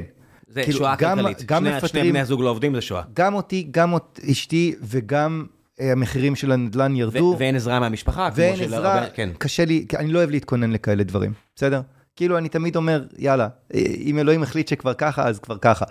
העניין הוא, תמיד גם אפשר לפשוט רגל, כן? אנחנו לא מכירים את זה הרבה בישראל, כי הבנקים פה מאוד שמרנים, אבל תמיד אפשר לפשוט רגל. לא מאחל לאף אחד. חס ושלום, אבל אני לא אומר, אל תבלבל את זה בין נגמרו לי החיים. כן. אל תבלבל את החשבון בנק עם החיים שלך. בגלל זה אני תמיד אומר, זה רק צד אחד של המטבע. הצד השני זה מה שיש לכם בין האוזניים. זה איך אתם חווים את המציאות, ולכן אם אתם מרגישים את הלחץ הנפשי, תזכרו שהרבה מזה זה בין האוזניים שלכם. בדיוק. עכשיו, אז אני יושב ואני מתכנן שאם המחירים ירדו, אני עדיין בסדר. אבל אם יפטרו אחד מאיתנו, אה, אוקיי. נגיד שיצא שהכל בסדר, אז אני קונה. מה כבר יקרה? תכננתי. ונגיד שאני מגלה שאם מפטרים אחד מאיתנו, זה לא עובד. זה לא עובד. יש לי שתי אפשרויות. או שאני אדחה את הקנייה בשנה-שנתיים, בסדר. עדיף לא לקחת סיכונים שאני לא יודע איך להתמודד איתם. או שאני הולך על פתרון ביניים, שזה אומר, אני אקנה דירה יותר קטנה להשקעה, רק כדי להיצמד לשוק הנדל"ן איכשהו, וזה גם בסדר. ואפשרות שלישית, ואנחנו נחזור אליה כמה פעמים בשיחה הזאת, אני קורא לזה האפשרות הרוחנית, אוקיי? אני צריך להיות מוכן עם תוכנית שאומרת, If the shit hits the fan, what do I do? עכשיו, למה זה כל כך חשוב? כי, וזה מבוסס גם על ספרות שקראתי בתחום, גם על אה, מחקרים, גם על שיחות עם אנשים, גם על ניסיון אישי שלי ושל לקוחות שלי, כשאתה מוכן עם תוכנית למתי שהשיט hits the fan, אתה מגיב, אם זה באמת קורה, אם לא, סתם היה ערב נחמד. אתה מגיב בצורה שקולה ו- ו- ובריאה. זאת אומרת, למשל, אם כלו כל הקיצים, כלו כל הקיצין, ואין כסף בכלל. אולי צברנו איזשהו סכום כסף לשעת חירום, אולי אנחנו נשתמש בכסף הזה כדי לנצל את ההזדמנות, אני בכוונה מתחיל מהרעיון הכי הזוי. זאת אומרת, הוא לא הזוי בשבילי, הוא הזוי לרוב האנשים. נצל את טיול של כל המשפחה לשנתיים באסיה, אוקיי? למה לא? אתה יודע, אה, צלצל אליי לקוח שלי. כשהתחילו כל הסיפור עם הפוליטיקה בישראל, עם ה... אה, אה, כל המהפכה השיפוטית או כן. שינוי החקיקה, כן, כן, כן, תלוי. מאיזה כיוון אתם רוצים. אני פשוט לא... הכל טוב, הכל בסדר. לא בעיתונים שינוי כל כך. חקיקה. כן, אז לא משנה, כל הסיפור הזה, והוא אמר לי, אני מבואס עד עמקי נשמתי. אמרתי לו, אבל למה? אז הוא, כי אני פשוט לא הייתי מחובר, לא היה לי כן, מושג כן. על מה הוא מדבר. אז הוא אמר, כי יהיה פה איום ונורא. אני אומר, אבל תמיד רצית לעבור לחו"ל, ואשתך לא הסכימה. אז אם יהיה פה איום ונורא, תקנה בית בטקסס, כמו שתמיד רצית. עכשיו, צריך להבין, כאילו, זה לא עצה שמתאימה לכל בן אדם. הבן אדם יושב על איזה 10-20 מיליון דולר, יש לו רכוש בכל העולם, יש לו כסף הייטק, הוא כאילו שילוב כזה של גם ירש וגם עשה כסף. אני אומר לו, מה אתה מבואס? אולי יהיה לך מדהים בטקסס. אז כי- כי בסוף זה לא רק כסף, זה רגש. בדיוק. זה, זה, אתה יודע, הרבה מהדברים שאנחנו מת, מתבאסים עליהם או שמחים לגביהם, הם לא רציונליים. בדיוק. אז אני אומר, תחשבו זה על זה בית. היום, כי כשזה יקרה, אם זה יקרה, כשזה יקרה, לא תוכלו להגיב. אנשים שרגילים לקבל כסף כל חודש, ופתאום אבטלה, פתאום, בדרך כלל, בדרך כלל, המכה היא מאוד מאוד כואבת. אני רוצה רגע להסביר את זה במתמטיקה. נגיד שאתה מרוויח 100 שקל לחודש, כאילו 100 אחוז, כל אחד שיעשה את החשבון שלו. מרוויח 100 שקל לחודש, וההוצאות שלך הן בערך 100 שקל, ככה זה נורמטיבי, אוקיי? אם אתה פתאום לא מרוויח, החשבון בנק שלך יורד במינוס 100 כל חודש. כן. עכשיו, קשה מאוד להתכונן לזה כלכלית, כאילו אתה יכול לחסוך של... שלושה עד שישה חודשי מחיה, זה כזה מספרים מקובלים, אוקיי? אבל זה מתאים לעולם של אבטלה מבנית בלבד, שייקח לך חודשיים שלושה למצוא... זה גם בסדר לאנשים שמרוויחים יחסית מעט, כי אז הם יכולים להישען על ביטוח לאומי וכאלה, יש דמי אבטלה ודברים כאלה, אבל מה קורה אם אתם משפחה, שנגיד ניקח דוגמה, מכניסים 40 נטו, ומוציאים 40 נטו. אז ה- ה- ה- ה- ה- אתם חיים על תהום. אם- אם זו הסיטואציה, אתם חיים על תהום. כן, תלוי כמה, לא אמרתי כמה הון יש להם, כן, אבל הרעיון, לא משנה כמה הון, זאת אומרת, אם יש המון המון הכל סבבה, אבל אם לא, אתה תמיד במרחק של יריקה מלהפסיד המון. 30 ומשהו כל חודש, כי דמי אבטלה בארץ מוגבלים מאוד. נכון, ואז מה קורה? אתה חייב למכור נכס, כי אין לך נזילות. נגיד, אם יש לך מניות, ניחא. מניות אבל אם זה יש לך רק כן. דירה, עכשיו אתה חייב למכור נכס. בדיסטרס, אוקיי? אז אני אומר, אני אומר, כשאתה מתכונן מראש, הvalue שאתה מקבל הוא ענק אם משהו באמת קורה. עכשיו, מה שילמת על זה? לא קנית בונקר בערבה, אוקיי? לא היית צריך למכור את הדירה שלך בתל אביב כדי לקנות בונקר בערבה. המחיר הוא הרבה יותר גבוה ממה שאתה אומר. המחיר הוא אה, המחיר הפסיכולוגי של לחיות מתחת למה שאתה מכניס. זאת אומרת, לא, לא, אני לא אומר את זה, אני לא אומר את זה. כן, אני אומר, אני אומר, רק שב ערב אחד, שבי ערב אחד, עם חברים, עם משפחה, לא משנה, פתחו בקבוק יין, אוקיי? תגידו, בוא נעשה משחק. בוא נעשה משחק, משחק מחשבתי. מה יקרה אם? ותשבו ותנתחו את זה, למה? כי כשאתם יושבים בסבבה שלכם והמשכורת דופקת, ואני ממש לא מדבר עכשיו על אלה שכבר נדפקו, שאין לי שום דבר מה להציע להם, to be honest, אוקיי? אבל אלה שעדיין לא נדפקו ולא בטוח שבכלל ידפקו, אם הם יושבים עם חברים או עם עצמם, בערב, במרפסת, שותים כוס יין, כמה לא נעימה השיחה הזאת יכולה להיות, כל אחד והמודל הפסיכולוגי שלו. אוקיי? אז מהניסיון שלי, השיחה הזאת היא סבבה. מהניסיון האישי שלי. זאת אומרת, כשאני מדבר עם אנשים, השיחה היא סבבה. כי אתה שותה יין, אתה בטוח במצבך לחודש הזה לפחות, ואתה אומר, בעתיד בוא נדבר תיאורטית. זה ממש ממש שונה מאשר אתה מקבל הודעה שאומרת, ממחר אתה מפוטר, ואנחנו נמשיך לשלם לך רק חודשיים, ואחר כך תסתדר. אוקיי? אז תתכוננו היום, ויש מלא מה להתכונן. למשל, למשל, אה, הנה דבר מעניין שגיליתי. הרבה יותר קל להוריד את רמת ההוצאות, פסיכולוגית אני מדבר, לא זה, כי זה רק פסיכולוגיה, אוקיי? הרבה יותר קל להוריד את רמת ההוצאות, כאשר אני יודע מה אני מקבל בתמורה. שים לב, שים לב, זה, זה, זה, זה משחק יפהפה. אם למשל המשפחה מרוויחה 100 שקל ומוציאה 100 שקל, ואין להם בכלל קרן ביטחון. ועכשיו אני אומר להם, תוותרו על 10 שקלים בחודש, או על 20, או על 30, או כל, כל מספר. מה הם רואים? הם רואים את הוויתור. הם רואים את זה שאנחנו לא הולכים עכשיו למסעדת שף, למרות שהזמנו מקום וחיכינו לזה. אין חוג לילדה, אין מ- חוג משהו. לילדה, אין פסיכולוג ללא יודע מה. משהו כל הוצאה היא כסף כואבת. זה בסוף משהו שאתה מקבל בתמורה. נכון, כל הוצאה היא אני- אני רוצה כואבת. לחשוב שאת נהנית ממנו, נהנה ממנו, כי אחרת לא הייתם עושים את זה. אין אף אחד, מהניסיון שלי, אין אף אחד שמוציא סכומים גדולים של כסף, באחוזים גדולים מההכנסה שלו, על משהו שהוא לא רוצה. אני בחיים לא פגשתי, אוקיי? כאילו אנשים, שנקרא מדמ... נרקומנים. אני אמרתי, אני לא פגשתי. כן. אני, אני אומר ככה, הפנטזיה הזאת, שאני אעבור על החשבונות שלי, ואני אמצא איזה הוראת קבע של 5,000 שקל לחודש, שלא ידעתי על קיומה, והיא רק משלמת על האינטרנט של הבית, פנטזיה. כן, לא יודע, אנחנו בדיוק על נותני חסות אמרתי זה RiseUp פה, אמרתי לך לפני הפרק, תשתמשו ב RiseUp שהם ימצאו לכם את ה-5,000 שקל אם יש. אה, לרוב הם ימצאו לכם כנראה לא 5,000 אלא 150 שקל שאתם לא יודעים שאתם משלמים וזה גם אחלה כי זה מצטבר. RiseUp, תקשיב, עזוב רגע, לא... כן, אבל אני אני מזכיר לך, כבר. דיברתי עם איזה שלוש דקות בחסויות, אבל תן כמה מילים טובות עליהם. אה, אני לא ידעתי שהם נותני חסות לפרק הזה.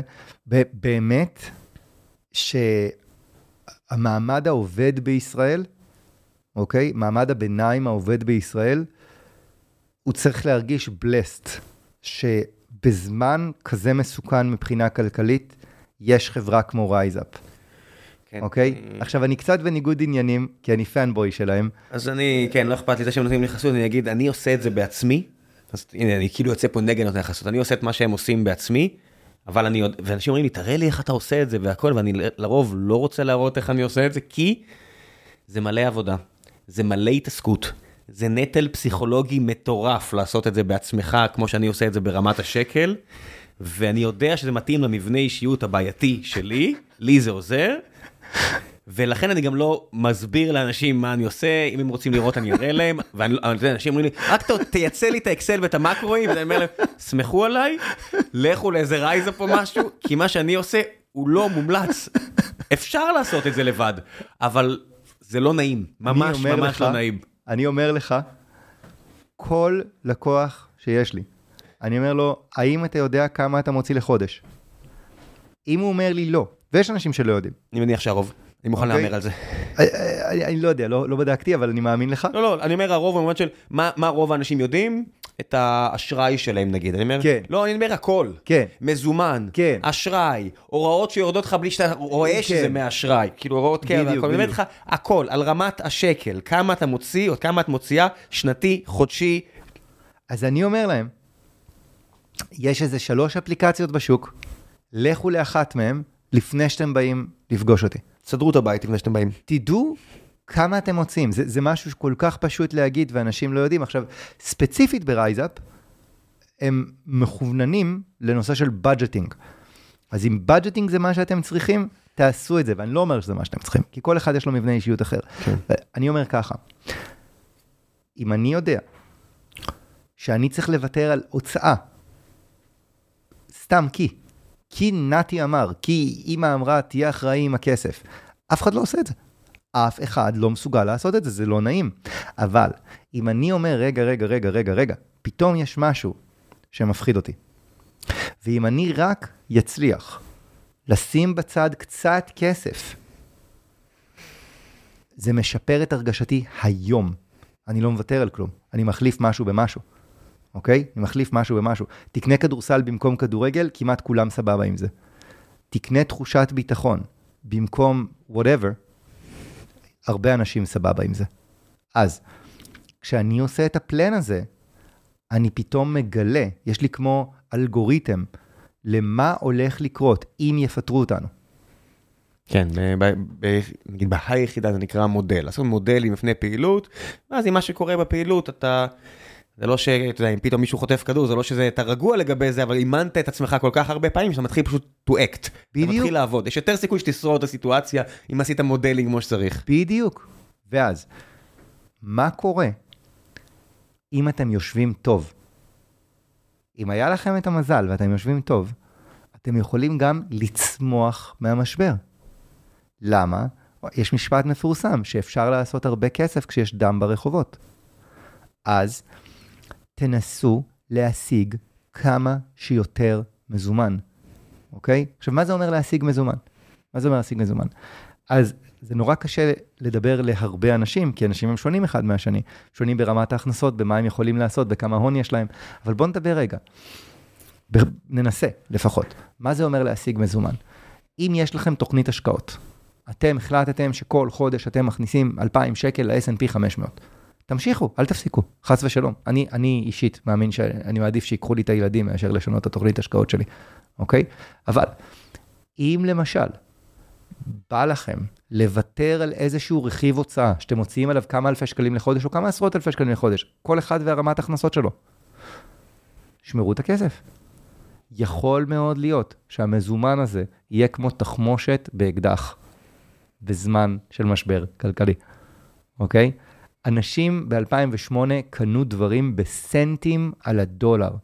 כאילו אתה מדמיין כמה אתה יכול להרוויח כשאתה קונה בסנטים על הדולר? רגע, רק פירוש, אה, אם חסכתם, וזה לא כולם יש אפשרות לחסוך אלפי שקלים, אז חסכתם מאות שקלים כל חודש, המאות שקלים האלה הצטברו, הרבה אנשים אומרים, אני לא אחסוך, אני לא אפקיד, אני לא אעשה את זה, כי מה יצא לי? אלפי שקלים בודדים בשנה, אבל נגיד אלפי שקלים בודדים בשנה יצטברו לעשרות אלפי שקלים אחרי איקס שנים, ואז מה שנתי אומר לכם, שאם יצטברו לכם עשרות אלפי שקלים האלו, במידה ואפשרי, כן? יש הרבה סיטואציות שאי אפשר, ואני לא מדבר על סיטואציות האלה כי זה קשה ונורא קל להסתכל מבחוץ, אבל נניח וזה אפשרי, ואז יש התרסקות, ופתאום, נגיד בשוק המניות, חברות טובות איבדו 90% מהשווי שלהם, כי יש, זה כמו שקרה במרץ 2020, או whatever, ופתאום אמרת, היי, האמת שזה אחלה חברה. אז אני מבדיל. אני אקנה אותה, שברון כזה, אני אקנה אותה במחיר אה, נפלא, אני אקנה אותה ואני אשכח מזה. מי שעשה את זה, יצא גדול. אז אני מבדיל. יש את אלה שאין להם, יחסית, אוקיי? ויש כאלה שאין להם נקודה, כן? כן, כן, כן. כן, הרוב אפילו. כן. אני אומר, מי שאין לו, תעשה פלן, ויכול להיות שהפלן יכלול איזשהו מרכיב של צמיחה רוחנית. אולי אתה תמצא את עצמך, חס ושלום, במסגרת של פיטורים וכאלה וכאלה וכאלה, עושה שינוי בחיים, שבמחשבה לאחור תגיד, וואו, זה הבלסינג הכי גדול בחיים שלי. אוקיי? ואני מכיר סיפורים כאלה. אוקיי. מצד שני, יש את אלה שיש להם.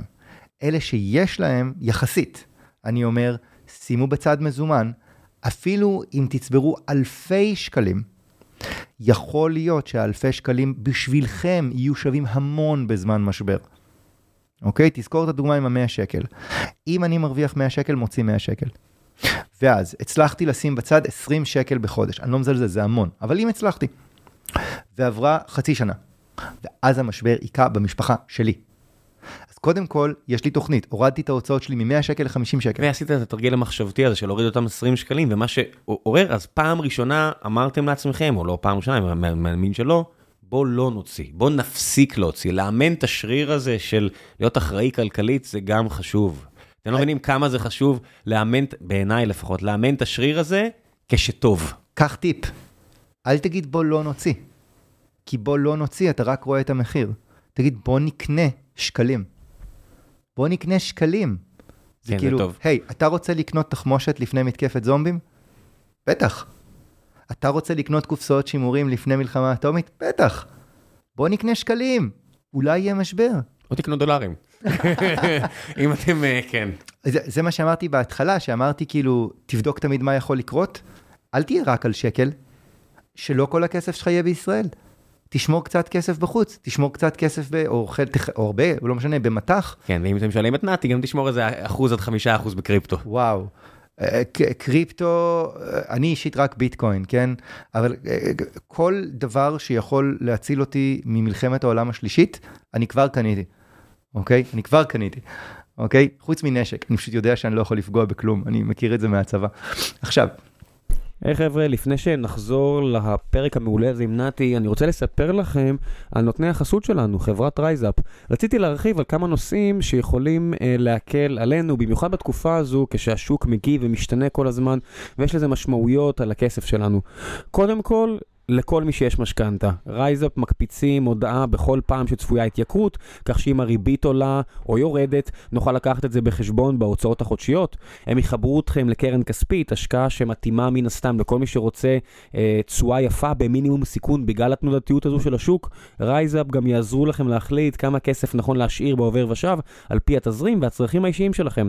ואגב, שמעתי מיובל ומהחבר'ה שלו, שממש בקרוב הם הולכים לשחרר פיצ'ר שעוזר להתכונן לפרויקטים כלכליים עתידיים, כדי שדברים כמו הוצאות על החופשה בקייטנות לילדים, בכל זאת, בכל כמעט החופש הגדול, שיפוץ וכו', לא ייפלו עליכם במכה אחת ויכולים לרסק לא מעט אנשים, ולכן להיות מוכנים עם מוצר כמו RiseUp זה באמת ברכה. האמת, די מרענן לראות שירות פיננסי שמאפשר לאנשים לעשות פעילות פיננסית בקלות, כמו לפתוח קופת גמל להשקעות או קרן כספית. אם אתם מאזינים לפודקאסט הזה, אתם יודעים שאני הייתי מעורב ב Pepper מתחילת הדרך במשך כשנתיים, ואני יודע עד כמה זה קשה לפתח מוצר ברמה של RiseUp. אז בקיצור, בתקופה כזו, ובטח בתקופה כזו, ממש מומלץ להשתמש במוצר הזה. מי שרוצה להתנסות, אני מצרף בדף הפרק לינק להצטרפות עם חודש בחינם, ועל הדרך תצטרפו גם לקהילה שלהם בפייסבוק, להיות על זה ביחד. קהילה מדהימה שיכולה לעזור לכם ממש. ועכשיו, בחזרה לפרק עם נתי, מקווה שאתם נהנים. אז אם יש לכם כלום, אם אין לכם, ת, תבנו תוכנית שמבוססת על ה-well-being, איך אתם עושים שינוי דרסטי בחיים, אם ו... אוקיי? אם אתם, כי אתם לא רוצים את הסטרס המגעיל הזה, אתם לא רוצים להרגיש עניים, זה, זה לא טוב. אם יש לכם קצת, ואתם מצליחים לשמור שקלים, זה מדהים. כי יכול להיות שהאלפי או עשרות אלפי שקלים הבודדים שאתם מצליחים לחסוך יהיו שווים בשבילכם המון. ואם יש לכם הרבה ואתם מצליחים להיצמד להרבה מזומן, למשל, אני מכיר מישהי שמכרה דירה מתוך כמה שיש לה, בדיוק לפני המשבר. זאת אומרת, היא לקחה הנחה קטנה על הדירה והצליחה להעיף אותה מהר, אוקיי? אם אתם מצליחים להיצמד למזומן, הריסק ריוורד שלכם הוא מדהים. הוא מדהים. ומי מי, מי ראיתי שעשה את זה הכי הרבה? שוב, יכול להיות שזה קצת בייס בגלל שזה האנשים שמסתובב איתם, אבל מי ראיתי שעשה את זה הכי הרבה? אה, יזמים של, של סטארט-אפים. ברגע שהם ראו את הבלגן, הורידו פיירולים, הורידו הוצאות, הקטינו משרדים או לא הגדילו משרדים, גייסו. אני מכיר אה, יזמים מדהימים שגייסו עוד לפני המשבר. שגייסו ב, בכל מיני דרכים של חוב וכאלה, כי הם אמרו, מה שקורה בשווקים לא הגיוני עכשיו, בוא נתחמש, אוקיי? וזה המושגים שהם השתמשו בהם, בוא נתחמש. כן, כי אני צריך להציל את החברה שלי. אני מכיר הרבה מהם, הבעיה שהם, אה, הרבה מהם אמרו את כל הדברים הנכונים, עשו הרבה מהדברים הנכונים, והמשיכו להוציא 140 שקלים על כל 100 שקלים שהם הכניסו, כי, כי ככה זה. טוב. אה, זה מה יש, נורא קשה, ואני אומר את זה בגלל שזה זה, זה נשמע קל, אבל אני אומר, לא, גם לאנשים מאוד חכמים, נורא קשה לעשות את התרגיל הזה עד הסוף, ובאמת לשנות את הדרך. כי זה כולל הרבה אה, ויתורים כאלה ואחרים, ולהיות האיש הרע כלפי עצמך וכלפי אחרים. אנשים לא אוהבים ברוב המקרים להיות האיש הרע, זה מתחים, ואם אפשר, אפשר לדחות את המתחים, נדחה את המתחים, אבל מה שאתה מציע זה פשוט נכון, אין מה לעשות, צריך להתמודד עם זה. כן, תסתכלו פנימה, תבנו כמו חומה מסביב ל-well-being שלכם. זאת אומרת, אם אתם יזמים של סטארט-אפ, וכבר עשיתם שלוש אקזיטים, וקניתם חצי מהנדלן במיאמי, אוקיי? אתם יכולים ללכת in על הסטארט-אפ, למה מה יקרה? אוקיי? אבל אם אתם זוג שחיים מהמשכורת, תתכוננו מעכשיו למה יקרה אם לא. מה עושים עם הכסף שחוסכים בצד? או, אז זו שאלה מעולה, זה פרקטיקה, זה קל לי להגיד. Uh, אני, אני מאמין שנכון להיום, יש שתי, מה זה נכון להיום? תמיד. יש שני מכשירים לשקלים שלא לוקחים סיכון, אוקיי? שלא לא יתרסקו אם יהיה התרסקות. זה פקדונות בבנקים וזה קרנות כספיות. אז פקדונות בבנקים רוב האנשים מכירים, אז נעבור על זה ממש בקצרה. אני שם את הכסף בבנק לאומי, בנק דיסקונט, בנק פועלים. הם אה, עושים דברים מאוד מאוד מפוקחים עם הכסף הזה, הם לא, יכולים, הם לא יכולים להקריס אותו. כן, okay? אוקיי? הפקדונות בארץ לא מבוטחים רשמית, לא רשמית הכל מבוטח, אבל אני מקווה שלא נגלה את זה אף פעם. רשמית, אף שקל בארץ, אתם בטח שמעתם שבנקים קרסו בארצות הברית, ועד 250 אלף דולר הפקדונות שהם מבוטחים. בארץ גם שקל אחד לא מבוטח. על ידי הממשלה, אבל בקריצה קריצה הכל מבוטח. זאת אומרת, לא נותנים פה, לא ייתנו פה לבנקים ליפול ככל הנראה. היה, היה בשנות ה-80, הם נפלו, והממשלה פשוט הצילה את כולם. כן, אז בוא נגיד שנות ה-80, אה, אנשים שקובעי מדיניות היום, או, או היו ילדים, או אני, לא. אני כן. תכף אדבר על זה, אני תכף אדבר על זה, כי זו נקודה סופר חשובה. זה, זה כאילו הפאנצ' ליין שלי, אז אני תכף אגיע אליו. אז יש לנו את הפקדונות בבנקים. עכשיו, צריך לזכור, הבנקים בישראל מהיציבים בעולם. היה תקופה שהרבה אנשים ניסו להוציא כסף החוצה. בגלל המצב הפוליטי. הרבה אנשים ניסו להוציא כסף החוצה. ו, ואני קפצתי על ההזדמנות, כי אני כבר 20 שנה אומר לאנשים, אף פעם אתה לא יכול לדעת מה יקרה. אז גם אם אתה גר במדינה הכי גדולה בעולם כמו אמריקה, שמור חתיכה קטנה מהכסף שלך בחו"ל, אתה יהודי. אתה יהודי, אתה אה, נולדת כי אתה בן לשושלת של אנשים שברחו בזמן. קח חתיכה קטנה מהכסף תמיד, ותשים אותה מחוץ לסיסטם. אז זה מדינה, אז מחוץ למדינה. אז זה פיאט מאני, אז מחוץ לפיאט מאני. אז זה whatever, whatever. עכשיו, מה קרה? הרבה אנשים בכוח הוציאו את הכסף, והרבה ולא קצת. ואז גילו שהבנקים ברחבי העולם מאוד מאוד לא יציבים ביחס לבנקים הישראלים, אוקיי? בטח ובטח אם אתה בפוזיציה שאתה לא מבין, ואתה לא מבדיל בין Credit uh, Suisse למשהו אחר. אז תוציאו, אבל תזכרו, הבנקים בישראל הם מהיציבים בעולם. יש נגיד אה, אלפי בנקים אמריקאים, מלבד החמישה הגדולים, Wells Fargo, JP Morgan Chase, Bank of America, etcetera, חמישה.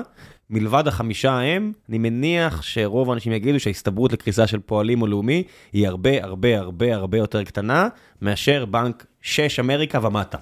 אתה יודע מה, אני אפילו, קודם כל אני מסכים במאה אחוז. שש ומטה זה עובדה, אני לא חושב שיש מישהו שיגיד, אם uh, בימים שצ'ארלס שווב, קצת מסתכלים עליו בחשש, ימים שסיליקון וואלי בנק ופרסט רפבליק נעלמו, כן. באבחה אחת, כן. אני חושב שזה כמעט עובדה להגיד שלאומי ופועלים, זאת אומרת השניים הגדולים בארץ, אתם רוצים לקחת עוד כמה מהפחות גדולים בסדר, הרבה יותר יציבים מאשר 99% מהבנקים האמריקאים, מלבד ה top 5.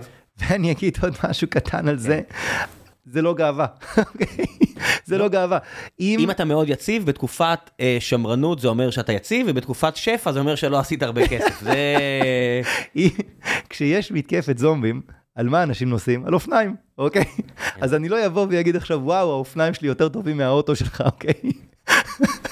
אבל, אבל, זה אבל, מה שזה. אבל צריך לדעת, צריך להבין את זה. צריך להבין את זה, הבנקים הישראלים מהיציבים ביותר בעולם. לא משנה הסיבה. אז זה דבר ראשון. דבר שני, הפיקדון בבנק. כשאתה שם, אתה צריך לעשות negotiation. כי חוץ מזה שהם כאלה יציבים, הם גם חארות.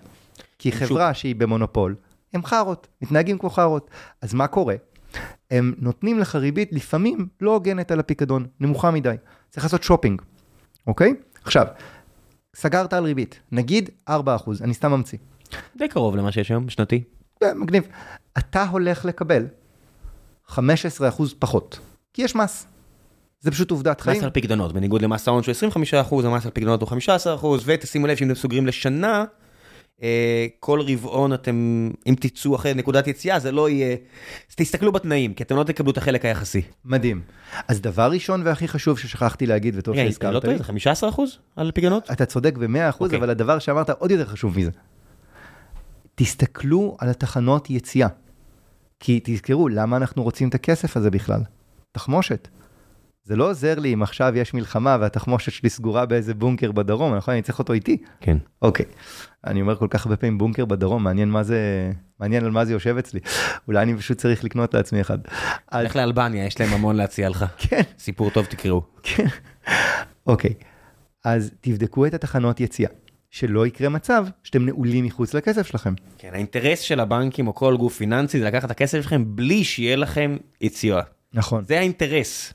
כי הם נכון. משקיעים את הכסף הזה והם לא רוצים rain of the bank, הם רוצים שיהיה להם כסף אצלהם, בטוח, שהוא מבטיח להם יחס אלימות הון סביר. זו גם הסיבה שאתם יכולים לקבל על דולרים הרבה יותר בבנק ישראלי. בכל בנק. לא 4 אחוז, אלא 7 אחוז אמרתי, לפי נכון, נכון פרסומים נכון, זרים. נכון, כל, כל, כל בנק מחוץ לארצות הברית, זה נקרא יורו דולר אינטרסט רייט, זה בגלל שיש עכשיו משבר, עדיף לך, אם יש לך בנק שאתה סומך עליו, את הדולרים שלך לשים בפיקדון, ולא נגיד אצל ממשלת הברית. אוקיי, עכשיו, אבל בוא, בוא נחזור רגע לזה. אז נקודות יציאה, קריטי, קריטי, קריטי. ותזכור את המיסים. כי פעם היה 1% על פיקדון או חצי אחוז, אז מה זה משנה המיסים? היום זה 4%, תוריד 15% מ-4%, זה נקודה 6. או, מ-4 ל-3.4, הבדל גדול. אוקיי, לזכור. אוקיי, המס על פקדונות הוא נומינלי. זאת אומרת, שמתי 100 שקל, קיבלתי 104, שילמתי 0.6, נשארתי 103.4. אוקיי, לשנה. הריבית היא תמיד במונחים שנתיים. אוקיי, עכשיו, בנק ישראל, מה שנקרא, החלק בבנק ישראל שהוא הפיקוח על הבנקים, יש לו גם עבודה כזה כמו המועצה לצרכנות. הוא גם דואג שהבנקים לא ידפקו אותנו כצרכנים. אז מה הם עשו? כי הם ראו שהפקדונות, הבנקים מתאמים אחד עם השני ומציעים ריבית לא הוגנת. אז מה הם עשו? ריבית לא הוגנת ביחס לריבית שהם בעצמם מקבלים על הכסף מממשלת ישראל. נכון. כן, זה המ- המושג הוגן הוא סובייקטיבי, אבל יש גם הסתכל, הסתכלות אובייקטיבית על מה, מה קורה. חידוד מעולה. כנסו לגוגל, תכתבו בנק ישראל, תוצאה ראשונה, boi.gov.il. ואני קצת מתבייש בעצמי שאני זוכר את זה, ותיכנסו על המסך למעלה, כתוב ריבית בנק ישראל, ככה וככה אחוזים, אוקיי? וזה הריבית שהם משלמים לבנקים, פלוס מינוס. אז בסדר, אני לא יכול לצפות שאני אקנה משופרסל במחיר ששופרסל קונים משטראוס, נכון? זה ברור. אבל כמה אתה לוקח לי? תהיה הוגן. אז תעשו שופינג, תראו שאתם מקבלים מחיר טוב ותזכרו את המס. מה בנק ישראל עשה כאלטרנטיבה לבנקים? אז יש משהו שנקרא קרן כספית. קרן כספית זה מונח לא קשור לישראל, זה בכל העולם, אוקיי? קרן כספית זה קרן שאמורה להחליף מזומן. זה שריד משנות ה-90 שהייתה אינפלציה ו- וריבית, ואנחנו רוצים להגיד לאנשים, אה, אם יש לך שקלים, דולרים, יורואים, מרקים גרמניים שהיה פעם, מה שיש, נשיג לך כמה שיותר. אתה לא מוותר על נזילות, זה נזילות יומית, והם בעצמם לא קונים דברים כמו אג"ח ל-20 שנה, קונים אג"ח לחודש, אוקיי? קונים אג"ח לשלושה חודשים. אג"ח, אה, למי שלא מכיר, זה כשאני מלווה כסף לממשלה. זה איגרת חוב. איגרת חוב. איגרת זה- חוב לא יכולה להיות או ממשלתית או של חברה כלשהי, פה מדובר כאיגרת חוב ממשלתית. כן. אומרים, זה נשמע בטוח. אז הנה, בנק אחד בארצות הברית לפחות גילה שאם הוא קונה איגרת חוב לטווח נורא ארוך, הוא יכול ליפול בגלל זה גם. בדיוק. אז בגלל זה אנחנו אומרים, הבטוח, בטוח יחסית לשקלים, ואיזה שטר של 200 שקל, זה כמו לתת את זה בהלוואה לחודש או חודשיים או שלושה חודשים לממשלת ישראל. אוקיי. או ממשלת ארה"ב או זה, זה, אוקיי. עכשיו, מה קורה? בדולרים זה לא דיל כל כך טוב, בדיוק בגלל מה שאמרת קודם. כי הבנק, למשל, בנק פועלים, שהוא בנק מסחרי ישראלי, מוכן לתת לי יותר מאשר ממשלת ארצות הברית. אוקיי, אז כל אחד שיעשה את השיקול שלו. מצד שני, בשקלים, הפיקדון בבנק נותן לי פחות ממה שנותנת הקרן הכספית. אז אני אומר, למה בכלל להיות שם, אוקיי? אחד, אני צריך לעשות משא ומתן. למה? אתה רוצה שאני אעשה משא ומתן? תשלם לי משהו, תן לי איזה הטבה. אני עושה משא ומתן כדי להשיג מה שיש לי בחינם? זה מוזר. שתיים, וזה קצת אני מתחבר לשורשים של ה... אה, להיות סופר סופר סופר זהיר. אמרתי, הבנקים בישראל יציבים בעולם, אבל האם הם יציבים כמו לפני שנה? לא. עובדה. עובדה מתמטית. אף אחד לא יטען אחר. זה היה 1 למיליארד, עכשיו זה 1 למיליון. זה היה 1 לטריליון, עכשיו זה 1 למיליארד. אני לא מתעסק בזה. אני רק אומר, אם אני קונה קרן כספית, איפה הכסף שלי באמת נמצא? הוא מתחלק בין ממשלת ישראל, פקדונות בהמון בנקים ישראלים, זאת אומרת, זה יותר בטוח מבחינת הכסף. הסיכון מפוזר. אם כן. אתם שמים הסתברות על סיכון של נפילה של בנק אחד, היא בהכרח נמוכה מהסתברות של נפילה של כמה בנקים שכוללים את הבנק הזה. כי זה אומר מאורע הזה ועוד מאורעות, אוקיי? בסדר, זה... ואז אני עושה פאוז על, על הדברים המצ'וכללים שאני אומר, ואני אומר, בוא נדבר רגע פרקטית. הקרן הכספית היא פצצה, אוקיי? ביחס לפיקדון. היא פצצה ביחס לפיקדון. מה זה אומר? הפיקוח, בכל העולם. עכשיו, הפיקוח על הבנקים בישראל ראה שהבנקים בישראל ריכוזיים, מה הוא אמר? אני מכריח אתכם לתת לאנשים לקנות ולמכור קרנות כספיות ללא שום עלות. זאת אומרת, אם יש לי בחשבון עו"ש, נגיד שיש לי מלא מלא מלא זמן פנוי, אפילו אלף שקל, שוב, אני מדגיש, זו דוגמה, אני סופר כאילו יש לי מלא זמן פנוי.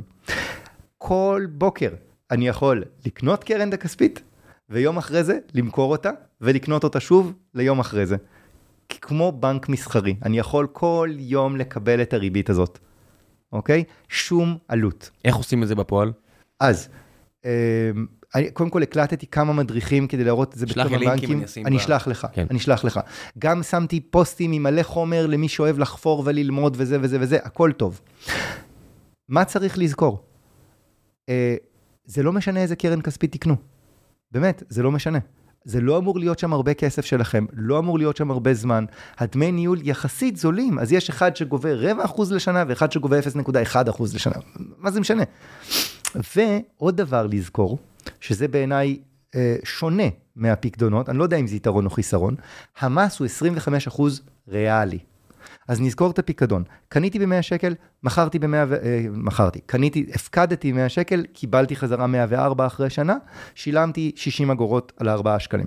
15 אחוז. אוקיי. מה קרה בינתיים במשק? אני אומר, אחד משתיים, או שלא הייתה ריבית, ואז לא הייתה אינפלציה, או שהייתה אינפלציה, ואז הייתה ריבית. אין ניסים, אין ניסים. אין הפתעות. זה ההיגיון שלי, אני לא יודע אם אני צודק. זה לא תחזית, סתם ככה נראה לי. אוקיי? זה מה- מההיסטוריה. ואז, אם אני בקרן זה ההבדל בין נומינלי, בלי להסתכל ריאלית מה קורה לשווי ערך הכסף, מה הכסף יכול לקנות. אינפלציה זה שחיקה של ערך הכסף. בדיוק. אז הנה ההבדל בין נומינלית, פיקדון, שוב, ריקאפ, משלמים 15% מס, אבל המס הוא נומינלי. לא יודע מה קרה במשק, אתה תשלם, תשלמי את אותו מס. וריאלית, אז מה קורה בריאלי? אז נגיד שהקרן הכספית תשלם 4%, סתם דוגמה, כנראה שהאינפלציה במשק הייתה יותר. ואז זה מה שנקרא ריאלי, ר- ריבית ריאלית שלילית או חיובית. כמה הריבית היא ביחס לאינפלציה. יפה מאוד. ואז בוא נקרא לזה בערך אפס. על הבערך אפס הזה אני אשלם 25% מס. אוקיי? אז לפעמים... פער זה פחות זה, כפול 0.25, זה יהיה המס. בדיוק. אז צפוי שעל הקרנות הכספיות לא יהיה מס בכלל, על אמת. עכשיו, אני אומר, קחו את כל הדברים האלה, פלוס כל השיט שכתבתי בפוסטים, וכתבתי מלא עם נתונים, ועם לחפור בפרטים וזה, זרקו את זה לפח, זה לא שווה את הזמן שלכם. זה רק, רק, רק לאנשים שבמבנה אישיות שלהם נהנים מהדברים האלה, אוקיי? בסוף, תהיו או בזה או בזה. אם אתם בפיקדון, תשימו לב. לתחנות יציאה. למה אני אומר זה לא כזה משנה? כי אין כדור בדולח. עכשיו, אני יכול עכשיו לשבת, לכתוב דיסרטציה לאוניברסיטת תל אביב, לקבל דוקטורט, על כמה שזה מדהים להיות בקרן כספית. ובינתיים, נגיד אתה, לא היה לך כוח להתעסק עם זה, ויש לך בנקאי טוב, אמר לך, תקשיב, אני סוגר לך פה דיל, חבל על הזמן, 4.5% לשנה, בלי תחנות יציאה. ומה קרה? הריבית במשק ירדה. קרה, אמרנו, הממשלה מוציאה שפן, הוציאה שפן. עכשיו הכסף שלי לא צובר ריבית בכלל, ואתה עדיין מקבל את הריבית של פעם. כן, כל מי שלקח משכנתה גדולה שהיא לא, לא צמודה לריבית, אלא בפיקסט.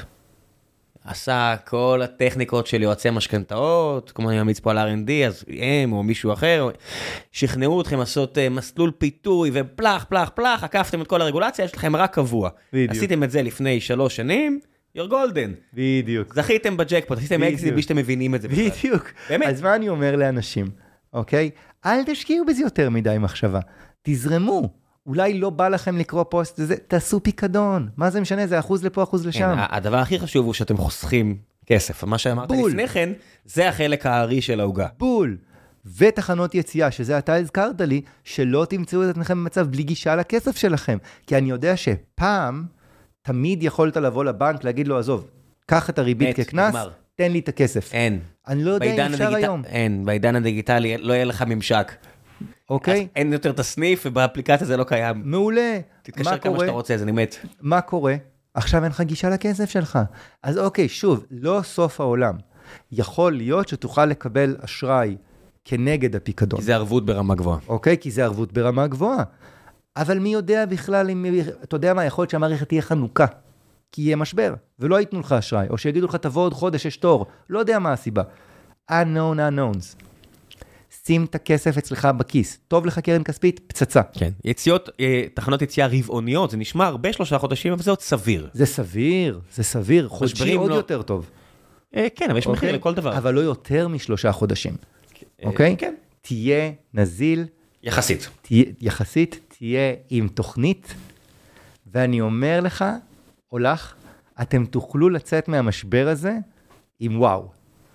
כן, המשחקים, בוא נעשה עכשיו שאלות מן הקהל, כי יש הרבה, ואנחנו נגיע להרבה דברים שבטח גם רצית להגיד, אבל אני רוצה לתת, אה, לתת לאנשים אה, הזדמנות לדבר. א- אני מת על אה, כלכלת מאקרו, שאתה מסתכל על אה, דברים, נורא מפתה כל כך להסתכל, להגיד, וואו, כמה שירד בין 2007 ל-2008, ככה זה עולה עכשיו, איזה קטע, איזה קסם, אבל זה כל כך, זה, זה, נעלם, זה נעלם אחד מתוך משוואה עם מאות נעלמים. אז תסתכלו באותו זמן גם על החוב האמריקאי, ותסתכלו על התעצמות של סין וירידה. העולם כל כך מעניין ו- וגדול, ואל תיקחו משהו אחד ותבנו ממנו תלי טילים. זה, זה בדיוק הפוך מהמבנה אישיות שלי, אני אומר, אל תסתכלו על כל הדברים האלה, לכו תראו ריק ומורטי. תדעו שאתם אני- לא יודעים. מי שבא לפה יודע, יודע למה הוא מגיע אצלי, אבל בגלל זה גם אני יודע לא... אני לא רק שאני לא יועץ, אני גם יודע שהצורה שבה אני חי היא מאוד... אה, הסיבה שאני אף פעם לא אקים קאט, אתה מבין? נניח שה-CFO שלנו הולך, אז... אה, אם אתה רואה את. ה-CFO בורח, תברח אחריו. כן, לא, אבל זו הסיבה שאני אף פעם לא עניתי לאנשים, אני יודע שהצורה שבה אני חי לא... היא לא, היא לא, לא, לא מומלצת. אה, מאור אוליאל שואל, מה האפליקציה או השירות הכי טוב שיש היום לסווג הוצאות? אז אה, אני חושב שקיבלתי המון פידבק, המון המון פידבק בקבוצה שלי, מאנשים. אז יש את RiseUp, יש את Family Biz, יש את פיננדה, ויש עוד אפליקציה, אפילו לא שמעתי על השניים האחרים, הם חדשים? לא, לא, אה, פשוט פחות סטארט-אפ כזה, יובל שם את יותר, אקזיטים, אה, יותר- יותר יותר כאילו רגיל. business. אוקיי. אמ, ושוב, אני פה בניגוד עניינים מטורף, כי גם יובל חבר שלי וגם ה founder של Family Biz חבר שלי, אה, ואני באופן אישי לא השתמשתי באף אחת מהם, תבדקו, תראו, ת- אוקיי? תבדקו. אבל שמעתי המון המון פידבקים מנוגדים. זאת אומרת, מה אני מסיק מזה כ- כמישהו מהתחום? שזה UX, וה-UX שמתאים לך, לא ה-UX שמתאים לי. תנסו את כולם. אני רק אגיד שההצעה המסחרית של רייזה פה למאזיני איקונומי זה חודש בחינם, אז אתם גם לא מסכנים כלום, פשוט תיתנו צ'אנס. אה, איליה שואל, האם יש משמעות לקרדיט סקור בישראל? אני בטוח שכן, אני בטוח, וככל שהשוק ישתכלל, כן. יהיה יותר משמעות, וסוף סוף עכשיו אנחנו מגיעים למקומות של פשיטות רגל של אנשים, אז פתאום יהיו אנשים שלא יוכלו לקבל אשראי. לא, זה כבר עכשיו. זאת אומרת, כבר עכשיו יש הרבה אנשים שלא יכלו לקבל אשראי, זה פשוט פחות. אנחנו מדברים פה על כמויות של אנשים. זאת אומרת, יש הרבה מאוד אנשים שחיים בשוליים של החברה הכלכלית, ואין להם אפשרות לפתוח חשבון בנק, ואין להם כל מיני דברים, כי אפילו, אפילו אם לא אשמים. אני מכיר סיפורים, יודע, מישהי ש... אבא שלה פשוט השאיר חובות, והיא... העולם לא פייר, זה מה שיש לי להגיד. אתם שומעים את הפודקאסטים האלה ומרגישים רע, תזכרו, העולם לא פייר. המשפט שאני אומר לילד שלי תמיד זה better than some, worse than others, זה המצב של ממש. כולנו. ממש. אז אם לפני שנה היה נדיר לשמוע על מישהו שלא מקבל אשראי, היום זה פחות נדיר. אה, אלעד תמיר, פנסיה, פנסיה, פנסיה. אשמח לשמוע את משנתך, עצתך לעתיד הפיננסי, לאור הסיכוי שנאריך יותר ימים, הצורך לדאוג לילדים שרוצים גם ליהנות מתישהו, וכמובן, כל הכבוד ותודה רבה רבה רבה. יואו, זה, זה מלך, תודה. אה, מעריך את זה. אני אענה ממש בקצרה, כי זה שני נושאים שעל כל אחד אני יכול לעשות פרק, ולדעתי, פשוט תשמע את הפרק הקודם שלי בגיקונומי, אני חושב שעניתי על זה. אז, ילדים, אני לא מאמין בלדאוג לילדים בכלל, אוקיי? אני לא חוסך לילדים שלי שקל, אה, יש להם חשבונות בנק, הם מקבלים כסף מסבא וסבתא, אה, לא יכול לפגוע ברצון הריבוני של סבא וסבתא, הם גם קובעים איך הכסף הזה יהיה מושקע. אה, אני לא חוסך לילדים בכלל. פגשתי אישית אלפי אנשים, חלקם לאורך הרבה שנים.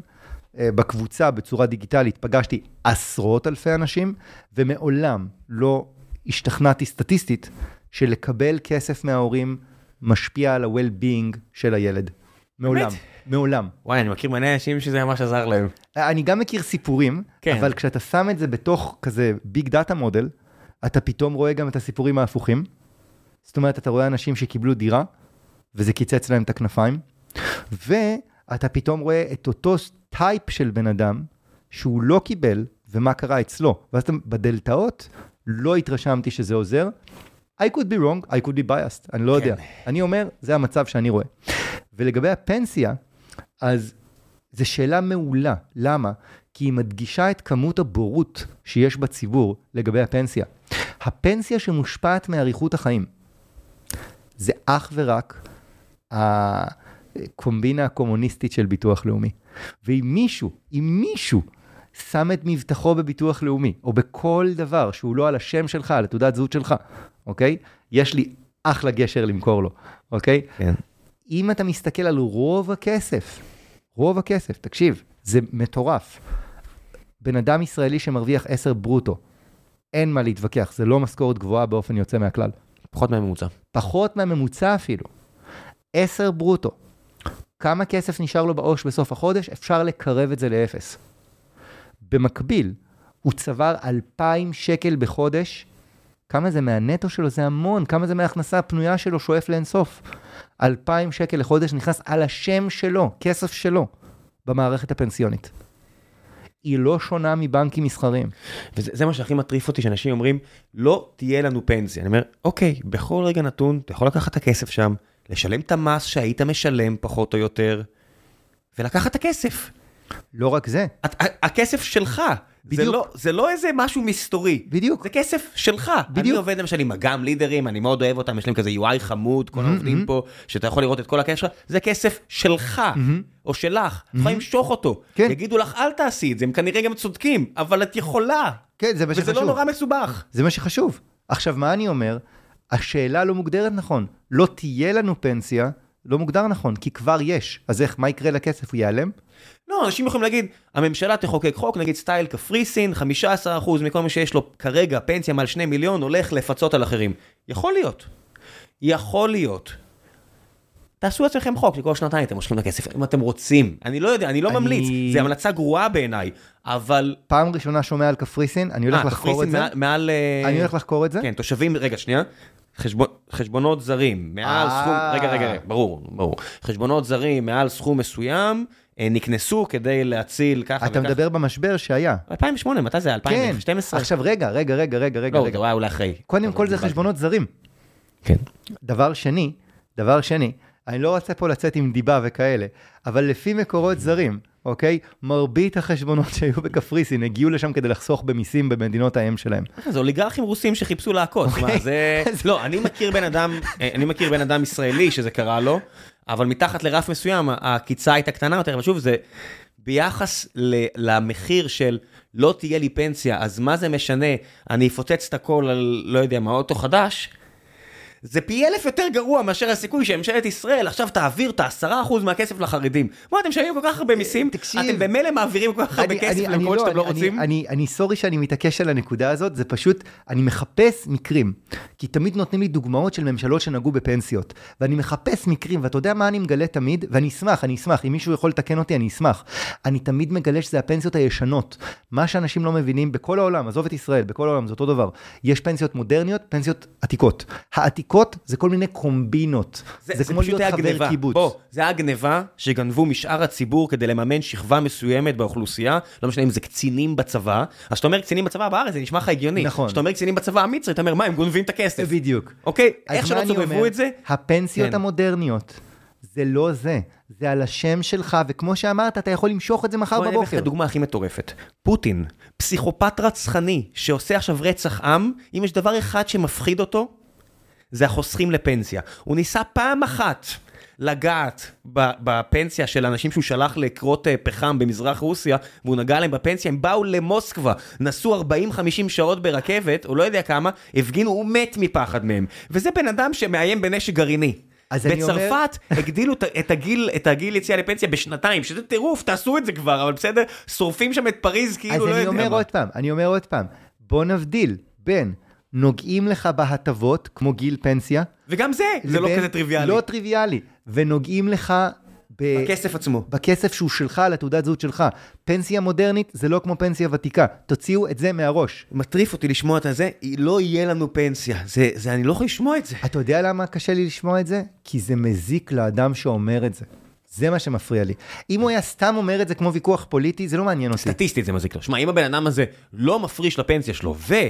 קנה מניות בצורה עקבית כל הזמן הזה כשהבורסה עלתה, או קנה נכסים טובים, סבבה. לא, לא, לא. הרוב המוחלט לא יעשו את זה. מי שאומר, מי שאומר את המשפט הזה, כמעט תמיד, כשאני בודק לו את הפנסיה, היא לא אופטימלית. הוא מפסיד מלא כסף, כי מראש הוא לא האמין בזה, אז הוא לא נגע בזה. זה מה שאני אומר. תיגעו בזה. זה, זה תירוץ טוב ל... אה, וואו, לא חשבתי על זה. כן, זה, זה תירוץ טוב ולא לגעת. ויש את הצד השני של לגעת יותר מדי. Mm-hmm. זה גם לא טוב, mm-hmm. אתם לא יכולים, כמו שאתם לא יכולים לבחור מניה, אתם גם לא יכולים לבחור, אה, אתה יודע, מסלולים של פנסיה, אל תיכנסו כל רבעון S&P 500, כל S&P 500 תעשה את זה, אל תעשה את זה, תעשה את זה. כאילו, שוב, באמת, אתם לא נביאים, פעם בשנה נשמע לי מאוד מאוד הגיוני, גם ביטוחים. עכשיו, אני שוב, הגמלינרים לא משלמים לי, אבל הם שונאים אותי, לא שונאים אותי, אבל יש לי כבר מערכת יחסים, זה כל איזה רבעון אני עולה לשיחה של בוא נעבור על הביטוחים, נראה את מי אנחנו עכשיו מנק... לא מנקנקים, אבל זה כן. ביטוח חיים. זה הדבר הכי הזוי, ביטוח חיים, שלי מאוד חשוב שיהיה, כי אמרנו, אני חרד, ויש בטח. מכתב לליפז שאיפשהו, אוקיי, אז אני מת, הנה מה את צריכה לעשות, אבל אה, ביטוח חיים, הצלחתי להוריד ב-50%. מדהים. ביטוח חיים, בלי לאבד את ה... בהמשכיות, זאת אומרת שאם באותו חודש הייתי מת, עדיין הייתי מקבל. מדהים. 50 אחוז. מדהים. לא מדבר איתכם ביטוח של אוטו, שדיר באלק, לכו תבדקו. הנה, עברתי לא מזמן לפניקס, אין לי בעיה להגיד, כי הם נותנים לי חסות, אז הנה, כל מי שיודע יודע פה. חסכתי איזה 1,700 שקל. עכשיו באותו מידה, אני אעזוב את הפניקס, ילך למישהו אחר, ככה שאני לא אשים לב, רק, רק, רק תקליד חמש ב-SMS ואנחנו ממשיכים. לא שמתם לב שיקרו אתכם, שעקצו אתכם. ב- יש סיבה שעל ביטוח הם מרוויחים המון. תנקנקו אותם. תנסו. שמע את זה. אתה חסכת 50% על הביטוח חיים. אני חוסך בממוצע 50%. מה זה אומר? זה אומר שחלק יותר. כן. כן, כן, כן, כן, כן. לא, שמע, גם שיגידו לך, כמו שאתה אומר עם הילדים, אל תעשו בכלל ביטוחים. כל אחד to each לא, לא. לא, שקל לשקל. לא, אני אומר, אתה יכול אני גם לא לחסוך- אתה גם לחסוך שאני... 100% כן. ולא לקחת ביטוח אני חיים. לא קורא לזה לחסוך. כן, לא, אני- לא, זה גם, אני כל אחד והגישה שלו. כל אחד והמבנה אישיות שלו והמבנה המשפחתי וכמה שהמשפחה יכולה להסתדר, זה האחריות שלכם. תשמע, זה כמו שאתה יכול לחסוך על הטיסה לחו"ל, אל תטוס לחו"ל. לא, אני אומר, שקל לשקל. כן. אתה חוסך 50% לעצמך חסכת, שקל לשקל. זאת אומרת, תפוחים לתפוחים. קנית ביטוח X, קיבלת ביטוח X, 50% פחות. אתם יכולים, כל שנה, אני אומר לכם, אתם תהיו בשוק כמה אפשר, כמה זה מדינת שכונה ושוק. אני 90% בטוח שזה דובר גם בפרק הקודם שלנו, תקשיבו לו, ואתם תראו שיש את- שם מדריך ממש פשוט. אה, הרבה אנשים פה אה, מחמיאים לך, המון אנשים אוהבים אותך, נדב שחר. שואל, בהתחשב בתקופה, איך אתה ממליץ להשקיע? אז ככה, קודם כל, וזו שאלה מעולה, שוב, זו דעתי האישית, יכול להיות שהאורח הבא או הקודם, לא יודע מי, או מישהו שאתה מכיר, יודע להשקיע בתקופות משבר. אני אומר לך שכל מנהלי ההשקעות, הפרופ... המקצועיים, כל מנהלי ההשקעות, זה מה שהם מוכרים. הם אומרים לך, אני יודע להשקיע בתקופת משבר. אני אנווט את הסירה במים הסוערים. והניסיון האישי שלי, והמחקרים, והספרות, וכל מיני אנשים שאני מלווה אותם עשרות שנים, זה עשרות שנים, 20 שנה, אין לדעת. אם אתה רוצה לדעת איך להשקיע בתקופת משבר. זה כמו להשקיע לא בתקופת משבר. יש לי חבר ממש טוב שמנהל את קבוצת מאני טוקס, אבי שטרן, והוא המציא משפט גאוני. יש כזה את הקטע שאומרים, השקעות בתקופת אי-ודאות. הוא אומר, השקעות מאז ומעולם הם בתקופת מה זה. תקופת ודאות? בדיוק, אין תקופת ודאות. מה זה תקופת ודאות לכל הרוחות? מתי- מתי אי פעם, אני חי 40 שנה בעולם הזה, מה זה תקופת ודאות? אני אגיד לך מה זה תקופת ודאות, שנה שעברה. התפגרתי, זה תקופת ודאות, הנה. הנה, אני ודאי מת. כן, ודאות אתה מת. כן, זה הדבר הוודאי היחידי שיכול להיות. איך אתה משקיע בזמן משבר, זה איך אתה משקיע תמיד. אחד, מה יכול לקרות? אתה שם על לוח מחיק, יכול לקרות ככה ויכול לקרות ככה. יכול לקרות רע, יכול לקרות טוב. השוק יכול ליפול, השוק יכול לעלות. הנדל"ן יכול ליפול, הנדל"ן יכול לעלות. המשכורת שיכולה ליפול, יכולה לעלות. ומה אני, איך אני מתמודד עם שני האפשרויות האלה? ואז עשיתי פאי צ'ארט, וחילקתי את הפאי צ'ארט בין כל סוגי ההשקעות שיש לי לשים בהם. אה, חילקתי, אני מתכוון במובן המתמטי, יכול להיות ששמתי 100% בהשקעה מסוימת, זה בסדר, אוקיי? וזה, ככה אתה משקיע, אתה דואג להגן על המצב רוח שלך, לא משנה מה יקרה. עד כמה שאפשר, אף אחד לא חסין לגמרי, אני מבטיח לכם, עד כמה שאפשר. אף אחד לא חסין, כולל מה? האנשים הכי מפורסמים בעולם ההון סיכון, אני לא אציין שמות, יש אנשים שבשיא המשבר, הם היו על סף mental breakdown, מהשיחה אמרתי, וואו, הוא ממש מפורסם הבן אדם, לא ישראלי, וואו, יצא לי לדבר, וואו, הוא, הוא, אומר- הוא לא איתנו כרגע. גם אם אתה במצב הזה, לפחות תדע שאתה עשית את הכל בשביל עצמך. מודלים, חברים, זה הכל, זה האחריות שלכם. ככה אני רואה את זה. דודו, שואל אה, דודו, אה, מה חב"ד? אני חושב שאני קורא את זה ככה. איזה אקסיומות שהיו נכונות בתנאי ריבית אפס כבר לא נכונות? אז האקסיומה הראשונה והכי טובה זה להתמנף כדי לקנות דירה. הרבה מאוד אנשים עשו, בישראל, עשו מינוף של 100% בריביות קרובות לאפס. וואו, וואו, מעקצץ לי הטוסיק לשמוע את זה. לא, לא, לא, תקשיב, זה בסדר גמור. זה ממש ממש אז. בסדר. תחשוב שחוץ ממי שקנה בפיק, כולם בסדר. מי שעשה את זה לפני שלוש שנים, אייסס. הוא יכול אוקיי. למכור עכשיו, הוא עדיין ברווח, זה הסיבה. בטח, כן, כן, בואו רק נדבר על... אה, בטח. כן. תראה, אם אתה לקחת איזשהו סיכון, ואתה לא במצב של הפסד היום, אוקיי? שב עם עצמך, תחשוב, אני אולי לא רוצה למכור, אני רוצה להמשיך לקחת סיכון וזה וזה וזה, אבל אתה בסדר, אתה לא הפסדת. אוקיי? מי שקנה ב peak, אני, כואב לי. בסדר? אין לי איך לעזור למי ש... זה ההפך מאקזיט. הוא שרף מיליון שקל. כן. אוקיי, עכשיו, זה מה יש. נכון, נכון, זה, זה המציאות, זה בסדר, אוקיי? עכשיו, אם פעם... הייתה הם, רגע, רגע, רגע, רגע, בלי להכניס מישהו לדיכאון, גם הם, המיליון שקל הוא רק יחסי, זה גם רק בראש. לאורך עוד 30 שנה קדימה, יכול להיות שתהיו בסדר, כי המחירים שוב יעלו. בטוח שתהיו בסדר. לא בטוח כלום. בטוח שתהיו בסדר, בגלל ש-it's only money. ואני עובד עם אנשים המון, המון, אני אומר עוד פעם, אני נפגשתי עם אלפי אנשים, ודיגיטלית עם עשרות אלפי אנשים, ואני מכיר כל כך הרבה אנשים שהיה להם משבר ראשון בגיל 20, בגיל 30, בגיל 40, בגיל 50, והם יצאו מזה כמו מלכים. באמת שהכל בראש, it's only money. כן, תאכלו טוב, תישנו טוב, תתאמנו, ומערכות יחסים בחיים שלכם, זה לא פחות אם לא יותר חשוב. באמת, זה לא יאמן איך העולם נראה טוב יותר, שאתם עושים ארבעה צ'קבוקסים על הדברים האלה. עכשיו אני אומר עוד פעם, כן. קל להגיד, קשה לעשות. אני גם לא. נופל מדי פעם למשבר, אני בדיוק עכשיו יוצא ממשבר. העניין הוא שזה אמיתי. המצב רוח שלכם, כן. זה אמיתי. money, it's a fiction. כן, ואני תמיד אומר, אושר, באלף, לא בעין, זה, זה, זה עבודה במשרה מלאה, ולרובנו יש לפחות משרה אחת, וואו. אז זה ממש קשה לדאוג לאושר האישי כן. שלכם, אבל זה כנראה הדבר שיביא לכם את ה-ROI הכי טוב. בדיוק. אה, זה הכל קלישאות, אבל אני כל כך מאמין בזה. אה, הלל פישרמן, נער שיש לו עוסק פטור, בקרוב מגיע לגיל 18 ומפסיק לעבוד, אני מניח מסיבות ברורות, אך מעריך שכמעט ולא יהיו לו הוצאות כמה שנים טובות, אני מניח מסיבות ברורות. מה אתה ממליץ לעשות? זה מה שהיה לי, לי למשל, 15 עד 18 עבדתי כמו חזיר, בניגוד. להמשך חיי. אה, מלך. סגרתי ב-30 אחוז לשלוש שנים. מלך. אז אח שלי ככה. המלך, כן. אח שלקח אותי לבנק מהאוזן. גדול. כן. איזה סיפור יפה. אז ככה, אחד, לא יודע מה אתה עושה עם העוסק פטור שלך, אני לא יודע במה אתה עובד, אבל אל תפסיק. לא, הוא אומר, נכנסתי לצבא, אני מניח. אל תפסיק. 18 עד 21. אל תפסיק. תסביר. אני עבדתי אה, במשרה מלאה בקרן גידור מגיל 16 עד גיל 18. בגיל 18 התחלתי שנה באוניברסיטה, המשכתי בקרן גידור. בגיל, בגיל 18-19 גמרתי שנה באוניברסיטה, הבנתי שאני מהנדס מכונות, זה לא אני, ונכנסתי לצבא לתותחנים. המשכתי לעבוד בקרן גידור כל פעם שהיה אפטר, כל פעם שהיה weekend, כל פעם שהיה רגילה, אוקיי? אז, אני מקווה שאני אומר את המילים נכון, זה לפני 20 שנה, אני לא יודע, אולי לא השתנה המילים. לפני 20 שנה אנא ערף. אולי זה כבר- מיוחדת ולא רגילה, אני לא יודע. אנא ערף. אז אני אומר ככה, אני אומר ככה, אל תפסיק לעבוד. תן למציאות להיפגש איתך. אם תיכשל, תיכשל. אתה תתכנן להמשיך לעבוד. אל תדבר איתי בכלל על אישורי עבודה, זה לא מעניין אותי, לא אכפת לי שיצטטו אותי על זה, זה לא מעניין אותי. אם אתה ידעת לעבוד כעוסק פטור לפני גיל הצבא, אתה קינג ותמשיך. עכשיו, לגבי הכסף שלך, דחוף אותו לאן שתרצה. אמרתי, תעשה לעצמך את התהליך הזה של איך אתה משקיע וזה וזה וזה וזה, דחוף אותו לאן שתרצה, אני גם לא יודע כמה כסף צברת, אוקיי? עוסק פטור יכול גם להיות 100 אלף שקל לשנה, זה הרבה כסף. שלוש שנים, 300 אלף שקל, אני לא יודע. דחוף אותו לאן שאתה רוצה, שים לב מה אתה צריך לזכור. אם, אם הפסקת לעבוד, אתה יכול לנצל בזמן הצבא, יש לך נקודות זיכוי. נקודות זיכוי למי שהוא לא יודע, זה כמו קופונים, כמו gift card, אבל לרשות המיסים. אתה יכול לנצל אותם במקום לשלם מיסים. אז, אם הכנסת את הכסף לאיזושהי השקעה, סתם דוגמה, קנית פיקדון בבנק, ואז אחרי שנה הפיקדון השתחרר, וכמו שאמרנו, 15% מס.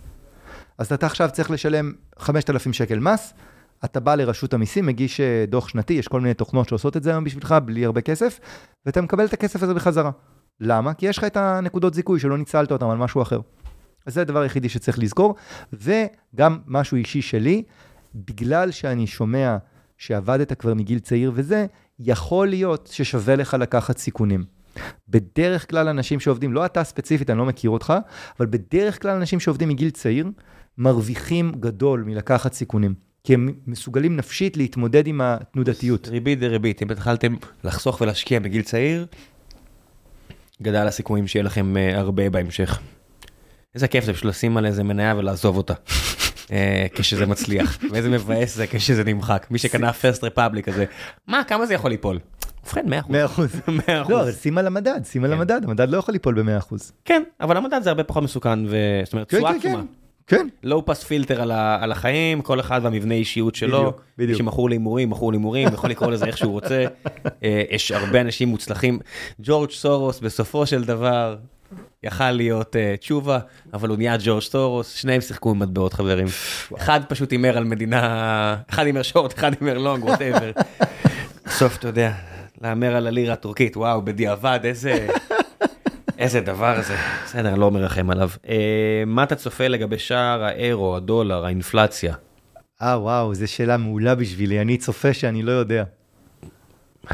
שהנגיד לא יודע. מה, מה יש לכם? כאילו מי... אני יודע שיש המון אנשים שמוכנים לקבל את הכסף שלכם כדי למכור לכם את התחזית שלהם. וואו, אני לא יודע מי, באמת, זה, זה כל כך... אה... לא יודע, באמת. יש כל כך הרבה דרכים ללכת. אתה יודע, שאלו פה נגיד, מי תהיה האימפריה הבאה אחרי ארצות הברית? סין. סתם. חושב? לא, אני אגיד לך למה אני ככה קופץ. יש uh, בחור שאני ממליץ לכל אחד, לכל אחד לקרוא אותו, הוא שיפר לי את החיים בצורה בלתי נתפסת. קוראים לו ריי דליו. הספר שלו, מעבר לפרינציפולס, שזה משהו שאני מאוד התחברתי אליו, כי אני, יש לי אישיות בעייתית מהבחינה הזו, הספר האחרון שלו על, אה, משב... על מדינות שנעלמות ומי ייקח אותן, מלפני שנתיים. אז, אז הכל, כל מה שהוא עושה, אני אומר לך, לא קראתי אף ספר שלו, אני פשוט קר... עשיתי את כל היוטיובים שלו, זה, זה ואני, הספר, זה, זה, ואני קונה כמי שקרא את ה- הספר וראה את היוטיובים, זה זה, כן. הכל טוב, זה זה. אז, אז כאילו, קודם כל אני ממליץ לכל אחד לקרוא אותו, ומה שחשוב מאוד לזכור, זה הטיימינג. כן, זה principles for dealing with the changing world order. Uh, הוא נותן המון דוגמאות מגניבות על הולנד ואנגליה וכל מי שהיה פעם עצום. טיימינג, כן. טיימינג, והוא לא אומר שם דבר אחד ענק. ואני בדקתי, הלכתי ובדקתי. מה קרה למי שהיה מושקע all in באנגליה, כשאנגליה העבירה את השרביט הברית? אתה יודע מה קרה? כלום. היית עשיר באנגליה, אתה עדיין עשיר בעולם החדש. היית עשיר בהולנד, אתה עדיין עשיר בעולם החדש. תדאגו לעצמכם, תהיו עשירים, תנו לעולם לזרום. כן, אני לא... כן, אנשים מדברים על סין כאילו אין שם בעיות, כאילו אין שם... כאילו הם לא מצטמצמים האוכלוסייה בקצב מטורף עם כל הבעיות שזה מביא. אתה יודע שאני, כל הרצאה שלי, אני שואל מי יודע איך להשקיע בסין, כי אני מת שיגלו לי. הייתי מת להשקיע בסין, כי אם השרביט יעבור, אני אשמח להרוויח מלא כסף. אז כל מה שיש זה מניות סיניות, שהממשל הסיני הוכיח שהדעה שלו לגבי זכות קניין במניות היא לא... מה זה הוכיח? זה רשום בקטע, המפלגה הקומוניסטית. זה ממש אה, רשום בטייטל שלהם, שהם ממש לא בקטע של... אה, אתה יודע איך ריי דליו השקיע בסין? כי הוא הרי מחויב, כי הוא מאמין שהשרביט יעבור כן. מתישהו. הוא שם את הבן שלו, הבן שלו, מגיל מאוד מאוד צעיר, הוא שם אותו לגור אצל בכיר במפלגה הסינית. אז אם. אתם לא ריי דליו, תשחררו, או שתגלו לי איך עושים את זה. כמו פעם. כן, ניסיתי לשכנע את המחליף של ריי דליו לבוא לפודקאסט, אבל אה, הוא סירב. אוי, כן, יש לנו חבר משותף שזה אח שלו, אז אה, הוא לא הצליח לשכנע אותו. אה, ירון אה, אוסטר, האם מחירי הדירות ימשיכו לעלות? מעולות? אמ, לא אני לא חושב שבשנה וחצי האחרונות, השנה האחרונות, המחירים של עולים ממשיכים תשמע, אני לעלות. אגיד לך משהו על זה. בוא לא ריאלית, אני נדבר על חושב השנים ש- הקרובות. כן, בוא לא. נדבר על השנים הקרובות, כי אמרתי, אני לא יודע. אני לא יודע. אבל אני כן אגיד לך משהו שלקח לי מלא שנים להבין, וזה רק דעתי, ואני לא כזה בטוח בזה, אבל אני די בטוח בזה. מערכת פיננסית עובדת על אמון. אמון זה ה-currency הכי יקר במערכת פיננסית. וממשלות ישראל הוכיחו, ב... אני לא כזה טוב בהיסטוריה כמוך, אבל בוא נקרא לזה בין 30 ל-60 שנה. שהם יעשו whatever it takes כדי לשמור את מחירי הדירות בישראל גבוהים. whatever it takes, אוקיי? גם ב nineties, כששרון, כמו איזה טנק, נכנס ובנה כמות בלתי נתפסת של דירות חדשות, כמו טנק. בנה דברים שכאילו אחר כך אתה מסתכל ואתה אומר, רגע, היה אמור לעבור פה כביש. לא, הכביש עובר ככה, כי תקעו משהו, כי לא היה זמן לתכנן. גם אז, זה היה ירידה זמנית. יש פה מלא, ילד, מלא ילדים בממוצע, מעט דירות בפועל. יש פה באמת... העניין הוא כן. שמעט דירות אפשר לתקן, אבל נורא ממשלות קשה. ישראל הוכיחו לא שהן לא. מוכנות. עזוב, גם 67 אחוזים מהמשקי בית הם בעלי נכס. האינטרס של מי? זה שהדירות ירדו. זה תמיד אני אומר, זה... עכשיו, יש תיקונים טבעיים, אבל המצב כל כך אתם- חמור מהבחינה הזו. אז אם אתם שואלים אותי, בכל מדינה, בכל כלכלה, יש את ה-thing שקורה היום בכלכלה. בכל, מי, ש, מי שהוא איש עסקים מכיר את זה מעולם הביזנס, אוקיי? אתה רוצה להקים סטארט-אפ, אתה מצטרף לגל, מדהים לך. אתה הולך נגד הגל, חרבן עליך. זה לא אומר שאתה לא יכול להצליח, מבנה אישיות, נכון? כן. אבל אתה מצטרף לגל, זה, זה, זה, אה, אה, איך קוראים לזה? רוח גבית. תמיד טוב. באמריקה יש את הקטע שלהם, באנגליה יש את הקטע שלהם, ולנו יש את הקטע שלנו. הקטע שלנו, תקנה דירה בגיל כמה שיותר צעיר. ונגיד שקרה ה-unknown unknowns, ובדיוק אה, עלה ממשלה חדשה ועשו שינוי, ופתאום בנו פי שתיים יותר דירות בחצי מהרבע, מהרבע של הזמן.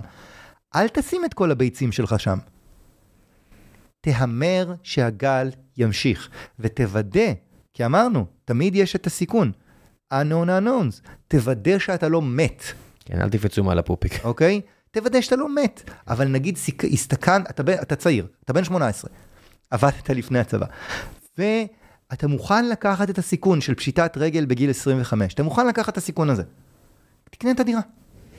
אם זה מתאים למבנה אישיות שלך. רק, תשאל, רק תשאלו את השאלות האלה, תשאלי את השאלות האלה באמת, אבל אם אתם מוכנים או לא מוכנים, נכון, ומה יקרה כשיתחילו לשרוק כדורים מעל הראש שלכם, נכון. אם זה בשבילכם זה בשבילכם, אם זה לא, נכון. לא. תמיד, בראייה היסטורית, תמיד עדיף להתנהל בחיים בצורה אופטימית. וב- ובנימה אופטימית זו, brother, אני אגיד לך שאני חייב לחזור ל day job, ותודה רבה רבה רבה רבה רבה שבאת. תודה גם לך, באמת מעריך. bye bye. bye.